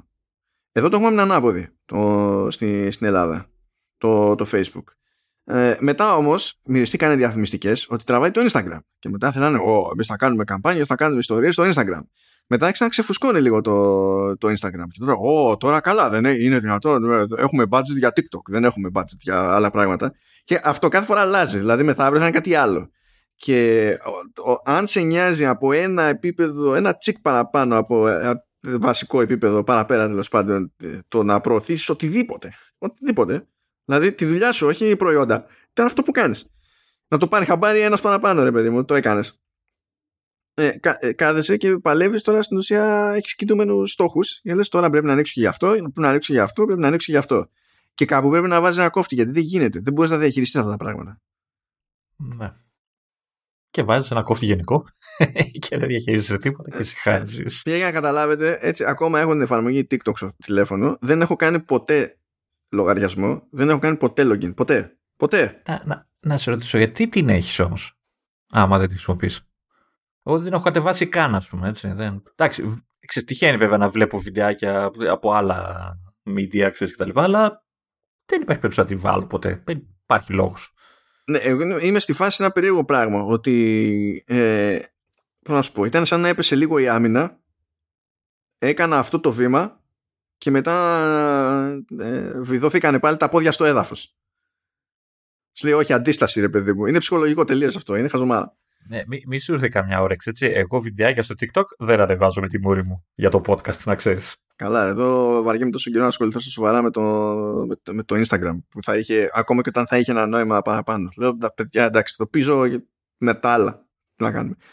Αλλά δεν έχω κάνει ποτέ login. Δεν έχω δει ποτέ τίποτα μέσα στην εφαρμογή του TikTok. Σβήστο. σκάει ε, ε, τρεις με τέσσερις ε, ειδοποιήσεις την ημέρα. Το οποίο είναι γελίο, διότι υποτίθεται ότι σε άλλες περιπτώσεις, σε άλλες εφαρμογές, σου τα σκάνε αυτά, γιατί θέλει να σου δείξει συγκεκριμένο βιντεάκι καλά. Σου τα σκάνε αυτά με βάση τα, αυτά τα στοιχεία που έχει μαζέψει από τη χρήση σου, για το, το, για το, το τι προτιμάς, και προσπαθεί να σου σπρώξει κάτι που ίσως να σε νοιάζει. Και λες, αυτή τη στιγμή δεν έχεις τίποτα από μένα σαν δεδομένα. Δεν έχεις τίποτα. Δεν είναι έκανα login, είδα ένα βίντεο κάποτε και μετά το παράτησα. Δεν έκανα ποτέ login, δεν υπάρχει account, δεν έχει στατιστικά. Θα πει, όχι. Θα σπρώχνω αυτά που νομίζω ότι είναι πιο πιθανό να ενδιαφέρουν ένα τυχαίο περαστικό. Ναι, να, να σου πω κάτι όμως. Σβήστο. δεν το χρησιμοποιείς. Δηλαδή, τόσο εύκολα. Υπάρχει και αυτό το διακοπτάκι. ναι, τι ισχύει. Μα σου λέω, είναι ψυχολογική βλακεία τώρα το, το, αυτό το πράγμα αυτό που είναι ψυχολογική βλακία, αλλά είναι βλακία, είναι ότι έσκασε στο, σε RSS μια ανακοίνωση για Apple TV Plus που η, η ανακοίνωση επιμένει ότι είναι από τις 2 Δεκεμβρίου. Πώς φάνηκε αυτό; Α, είναι τι, είναι αυριανή; Ναι, είναι αυριανή. Δεν είναι όμως mail και σας το στείλαμε και έχει embargo. Είναι το έχουμε στο RSS και είναι εκεί η δημοσίευση και την ανοίγουμε και είναι public. Εντάξει. Κάποιος έκανε βλακία. Και γιατί με εκνευρίζει αυτό; Το, στο feed του Apple TV Plus έχει γίνει κάποιες φορές. Και γιατί με εκνευρίζει αυτό; Επειδή αυτό έχει αυριανή ημερομηνία και εγώ είμαι στο, στο τέλος της λίστας με ό,τι έχει έρθει. Ότι, όταν θα κάνει refresh η εφαρμογή και θα σκάσουν νέα items στο RSS feed, όλα θα είναι πάνω από αυτό. Γιατί αυτό θα εξακολουθεί να είναι από επόμενη ημερομηνία. Και χάνω την μπάλα για το τι είναι όντως καινούριο μετά το refresh. Τέλος πάντων. Ναι, OK. Okay. Ξεφύγαμε πάλι. Για να το σώσω αυτό λίγο με το RSS, δεν το πιστεύω, δεν καταλαβαίνω γιατί. Υπάρχουν, είναι αρκετά συχνό το φαινόμενο, εφαρμογές για RSS να σου έχουν την επιλογή να σου σκάνε ε, notifications για καινούργια items στο RSS. Ούτε δοκιμαστικά δεν το έβαλα ποτέ αυτό στη ζωή μου. Έχω τόσα feeds που θα είχα καταλήξει τρελάδικο. Τα feeds που κάνει refresh νομίζω το Net Newswire εδώ πέρα είναι 121. Είναι 100... Δηλαδή, άμα ήταν κάθε φορά που έσκαγε refresh και έβρισκε έστω ένα item να μου πέταγε notification, θα είχα σπάσει το τηλέφωνο, τον Mac, τα πάντα όλα. Και μιας και είπαμε Mac, να προσποιηθούμε ότι ασχοληθήκαμε, ε, σχεδόν τίποτα από όλα αυτά δεν ισχύει σε Mac. Σχεδόν, σχεδόν τίποτα. Ε, έχει κάποια πράγματα. Εντάξει, δεν έχει το, τη σύνοψη, δεν έχει. Ναι, έχει το, διαχωρισμό ανάμεσα στα πρόσφατα τέλος πάντων τα notifications και τα άλλα που τα πετάει και καλά σε notification center. Ε, έχει να κανονίσουμε πάλι banners το αν είναι persistent, ε, το tip, αν βγάζουν επιλογές πότε και τα λοιπά. Τα έχει αυτά τα πράγματα και μπλέκει με το focus, ok. Έχει και χρονοευαίσθητες. Έχει και χρονοευαίσθητες. Μπράβο. Ναι. Αλλά λείπουν πολλές λεπτομέρειες που δεν καταλαβαίνω γιατί λείπουν από τη στιγμή που το έχουν το framework, ας πούμε. Δηλαδή... Και τι θα, τι, τι θα σου βάλουν στο 12-2, ρε, εσύ; Έλα τώρα, εντάξει. Το 13. Είναι ακόμη λίγο σε διαφορά φάσει. Είναι σαν, το, σαν τα shortcuts που ήρθαν σε Mac και ενώ τεχνικώ δεν είναι beta ε, είναι beta Υπάρχουν πράγματα δηλαδή που απλά σε Mac δεν γίνονται. Όχι δεν μιλάμε για κάτι το οποίο δεν λειτουργεί σε Mac γιατί δεν υπάρχει δυνατότητα στο OS, άρα το shortcut που έχει φτιάξει στο iOS δεν κάνει τίποτα σε Mac. Λέμε πράγματα που μπορείς να κάνεις όταν στείνεις ένα shortcut σε iOS ε, επιλογές, εντολές και τα λοιπά ή υποστήριξη για εφαρμογές σε, σε iOS που υπάρχουν σε macOS και απλά δεν υπάρχουν στο, δεν, δεν υπάρχει αντίστοιχη υποστήριξη σε shortcuts. Έχει αυτά τα περίεργα. Αλλά το πιο περίεργο όλων, Λεωνίδα, που απλά δεν μπορώ να το χωνέψουμε τίποτα, είναι αυτή η ιδέα ότι σκάει το side panel και είναι και notification στα πρόσφατα και notifications εκεί πέρα που και καλά είναι notification center ο Θεός να τα κάνει από κάτω τα widgets που τα σπρώχνεις προς τα κάτω κάθε φορά που έρχεται ένα notification τώρα είναι ακόμη πιο προς τα κάτω γιατί αναγκαστικά εκεί πάνω από όλα αυτά εμφανίζεται το πλαίσιο που έχουμε εδώ πέρα για το FaceTime call στο οποίο βρισκόμαστε. Όλα πάνε μονίμως βόλτα. Δεν ξέρεις πότε θα είναι πλήρως ορατά τα widgets που έχεις βάλει, πότε δεν θα είναι. Είναι στο γάμο του Καραγκιόζη και ε, ε, έχω και πολλά θέματα, πολύ, πάρα πολύ μπαγκάρι, το refresh για το read status στα notifications αυτά. Δηλαδή πράγματα που έχουν έρθει, τα έχω δει, έχω ανοίξει την αντίστοιχη εφαρμογή και τα λοιπά και τα λοιπά ε, εξακολουθούν και φαίνονται στο, στο side panel με τα notifications σαν να είναι κάτι που ήρθε καινούριο. Και κάνω την πυρουέτα για να επανέλθω σε αντίστοιχο bug του iOS και θα σου περιγράψω το εξής παρανοϊκό Λονίδα που μου πήρε μήνες να καταλάβω ακριβώς το ποιόν του bug.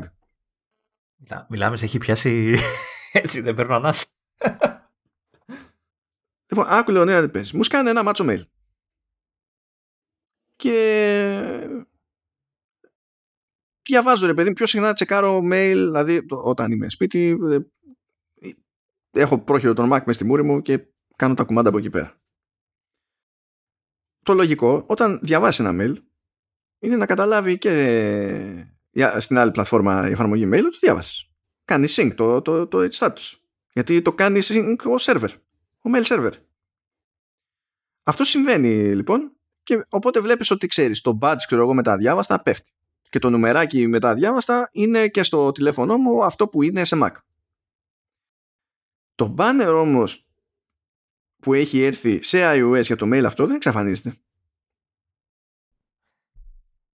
Πρέπει να ανοίξει την εφαρμογή. Σωστή σκέψη. Την ανοίγεις. Δεν εξαφανίζεται. Και λέω τι γίνεται αυτό; Και μπορεί να είχα, δηλαδή, να έχω δύο αδιάβαστα, ας πούμε, και να μου έχει 40 banners που είναι από mail που έχω διαβάσει. Και λέω τι, τι παράνοια είναι αυτή; Και κατάλαβα τι γίνεται. Που ελπίζω να είναι bug, γιατί άμα δεν είναι bug και κάποιος το θεώρησε έξυπνο αυτό, θα φλιπάρω. Μου έρχονται ε, λοιπόν ένα μάτσο mail. Δεν είναι ντε και καλά δεδομένο ότι θα τα ανοίξω με τη σειρά που μου ήρθαν. Διότι κάποια πράγματα, ας πούμε, είναι, είναι στην ουσία. Δεν, εντάξει, ας το πούμε newsletter, αλλά είναι αρθογραφία. Δηλαδή διαβάζω κάποιους που στέλνουν τα κείμενά τους έτσι. Οπότε θα έρθει κάποια ώρα που θα θέλω να το ξέρεις, να αφιερώσω λίγο χρόνο να το διαβάσω στα σοβαρά το mail, γιατί στην πραγματικότητα είναι άρθρο. Και αυτά δεν τα διαβάζω την ώρα που μου έρχονται, τα αφήνω προς το τέλος της ημέρας. Να πω ότι ξέρεις, έχω ασχοληθεί μόνο τα υπόλοιπα που είναι δουλειές, είναι όντως δελτία τύπου και έχω να βγάλω κάποια πληροφορία, τη σημειώσω κάπου κτλ. Ξέρεις. Και τα αφήνω προς το τέλος. εκ των πραγμάτων αυτά που αφήνω προς το τέλος ήρθανε νωρίτερα από αυτά τα οποία διάβασα αργότερα. Σωστά, Λεωνίδα; Ωραία. Και για κάποιο λόγο αυτό το νωρίτερο αδιάβαστο το παλαιότερο αδιάβαστο είναι cut-off point για την ανανέωση των banners στο iOS. Πράγμα που σημαίνει το εξής. Αν έχω ένα mail αδιάβαστο από χτες και ένα mail αδιάβαστο από σήμερα, στο iOS θα έχει συγχρονίσει το badge ότι είναι δύο τα αδιάβαστα, αλλά στα banners στη lock screen και στο notification center θα μου δείχνει αυτά τα δύο banners και, all, και banners για όλα τα υπόλοιπα mail που μου ήρθαν μεταξύ της στιγμής που, που μου ήρθε το παλιό και της στιγμής που μου ήρθε το νέο. Αν όμως πάω και διαβάσω όντως το παλιότερο, ασχέτως πλατφόρμας, είτε σε Mac είτε στο τηλέφωνο, τότε εξαφανίζει όλα τα banners και αφήνει το ένα που έχει μείνει που τυχαίνει να είναι το πιο πρόσφατο. Σε φαντάζομαι έτσι. Ηλιδιότητα τεράστια. τεράστια ηλιδιότητα. Απίστευτη ηλιδιότητα. Τε... Μα τα έβλεπα εσύ, δεν εξαφανιζόντουσαν, δεν εξαφανιζόντουσαν και δεν μπορούσα να καταλάβω γιατί. Και ο μόνος τρόπος να το κουμαντάρεις αυτό μετά στο τηλέφωνο είναι να θυμάσαι ποια διάβασες για να τα κάνεις clear. Γιατί αν πας και τα κάνεις clear όλα, τότε εξαφανίζονται και τα banners από αυτά που δεν διάβασες. Ε, και ναι, η λύση βέβαια είναι να, να σβήσεις τους 16 από τους 17 λογαριασμούς και να κρατήσεις έναν, σαν φυσιολογικός άνθρωπος. Άντε δύο για σένα. Δυστυχώς δεν γίνεται, διότι έχει, ε, είναι ζήτημα admin work όλο αυτό το πράγμα. Δεν είναι ότι χρησιμοποιώ ως ιδιώτης όλα αυτά τα mail για πράγματα που έχουν νόημα να με βρίσκουν εμένα ως μάνο. Ε, και ο, η, η θάλασσα από τα πολλά τα mail στις περιπτώσεις που θέλω πράγματα να, να φτάνουν σε μένα οπωσδήποτε ε, είναι το Gmail μου. Δεν, δηλαδή εκεί γίνεται το χαμός ο μεγάλος. Δεν είναι ότι επειδή έχω 16 ξέρω εγώ πόσα θα έπαιρνα μένα μου έρχονται επί 16 καμία σχέση. Δηλαδή τα περισσότερα από αυτά τα mail είναι super duper light. Η κίνηση είναι γιούχου, στη χάση και στη φέξη. Αλλά πρέπει να υπάρχουν. Δεν είναι δουλειά. Στην αρχή νόμιζα, ξέρεις ότι θα τρώγε κάποιο σήμα επειδή χρησιμοποιώ τόσο πολύ Gmail και κατά διαστήματα το mail app της Apple έτρωγε κάτι σήματα με το, το πώς έβγαζε άκρη με το τι έχει γίνει ακριβώς όταν επικοινωνούσε με Gmail server. Το Gmail server μπορεί μέσα στο μυαλό μας να είναι φάση IMAP αλλά στην πραγματικότητα δεν είναι ακριβώς IMAP, είναι custom IMAP. Οπότε παίζουν κάτι περίεργα ώρες ώρες εκεί πέρα. Ε, και είχα το ίδιο θέμα με, με iCloud Mail. Και λέω ρε Apple, θα γίνει. Και δεν καταλαβαίνω τη λογική αυτή καθόλου. καθόλου. Αν σας έχει τύχει και σας τρελαίνει, αυτό φταίει, παιδιά. Αυτό φταίει. Μου ήρθε μια γνωστοποίηση ότι πρέπει να κλείσουμε το podcast. Ισχύει γι' αυτό. Ισχύει. δεν, δεν, δεν το έχεις βάλει, δεν έχεις βάλει mute σε αυτές τις γνωστοποίησεις, δηλαδή. Όχι, όχι, αυτές είναι άπεσες. και κρίσιμες και Σωστά, έχεις δίκιο. Λοιπόν, ε, φύγανε όλα τα runs, δεν έχω άλλα. Αν έχω, το ξέχασα. Άλλη φορά. Ε, να, να πω εδώ ότι τα runs τα δικά σου έχουν ξεκινήσει πριν την ηχογράφηση. Έτσι, και γαμότο δεν πάει, είχα πατήσει ρεκ, έτσι. έτσι δηλαδή, τρώω τέτοιο ραντ, τέτοιου ρυθμού ραντ, από πριν την ηχογράφηση. Εντάξει, εκείνο το ραντ δεν ήταν για να βγει public όμως, οπότε όχι, καλό ήταν. Αλλά, αλλά λέω εγώ ότι είναι, για να καταλάβει ο κόσμος τι τραβάω. άντε, άντε, τελειώνεται, τελειώνεται, τελειώνεται. Καλά μας παιδιά. Κάντε τέτοιο, κάντε βουτιά, βρείτε το πλάνο σας. Ελπίζουμε να φάνηκε χρήσιμη όλη αυτή η πανολεθρία και από εβδομάδα μάλλον σε κάτι πιο normal θα δούμε αν και κοντεύουν γιορτές. Πόσο normal να είμαστε. Ποιος ξέρει δηλαδή εντάξει, okay. ε, δεν, θα, δεν θα κόψουμε θα κόψουμε. Έχουμε σκεφτεί. Τι θα κάνουμε; Ε κάπου έστω μισή ανάπαυλα θα παίξει. Φαντάζομαι. Θα δούμε. Θα το δούμε. Okay. δεν ξέρω από τη Mariah Carey εξαρτάται. Τα έχουμε πει αυτά δεν είδα. Πρόσεχε τι λες, γιατί μου τάζεις πράγματα συνέχεια. Παιδιά, μου έχει τάξει πράγματα. Σήμερα μου το είπε Έτσι. Δεν ξέρω αν θα το καταφέρουμε. Αλλά εντάξει. Μην το εξηγείς, μην το ναι. Όχι, δεν εξηγώ τίποτα. Δεν εξηγώ γιατί δεν ξέρω αν θα καταφέρουμε να γίνει. Αλλά ναι, όλο τάζει, όλο τάζει. Καλά, καλά. Και τώρα φαντάζονται, λέει, πω, πω λες να φέρουν καλεσμένη τη Μαράια Κάρη. Όχι. Ε, ε, πολύ, πολύ εύκολα όμως. Αυτά σας αφήνουμε να πούμε και καλό μήνα. Εμείς γράφουμε 1η Δεκεμβρίου, 2 Δεκεμβρίου βγαίνει το επεισόδιο. Ε, κοντά πέφτουμε. Όπως και στα γενέθλια, 40 μέρες μετά πιάνει. Έτσι δεν πηγαίνει και στους μήνες, το πρώτο μήνα. Ε, το, ναι. Την πρωτομηνιά. Ναι, ναι. Ναι, ναι, ναι, ναι. ναι. Πω, φαίνεται ότι πεινάω. Αυτά. Γεια σας.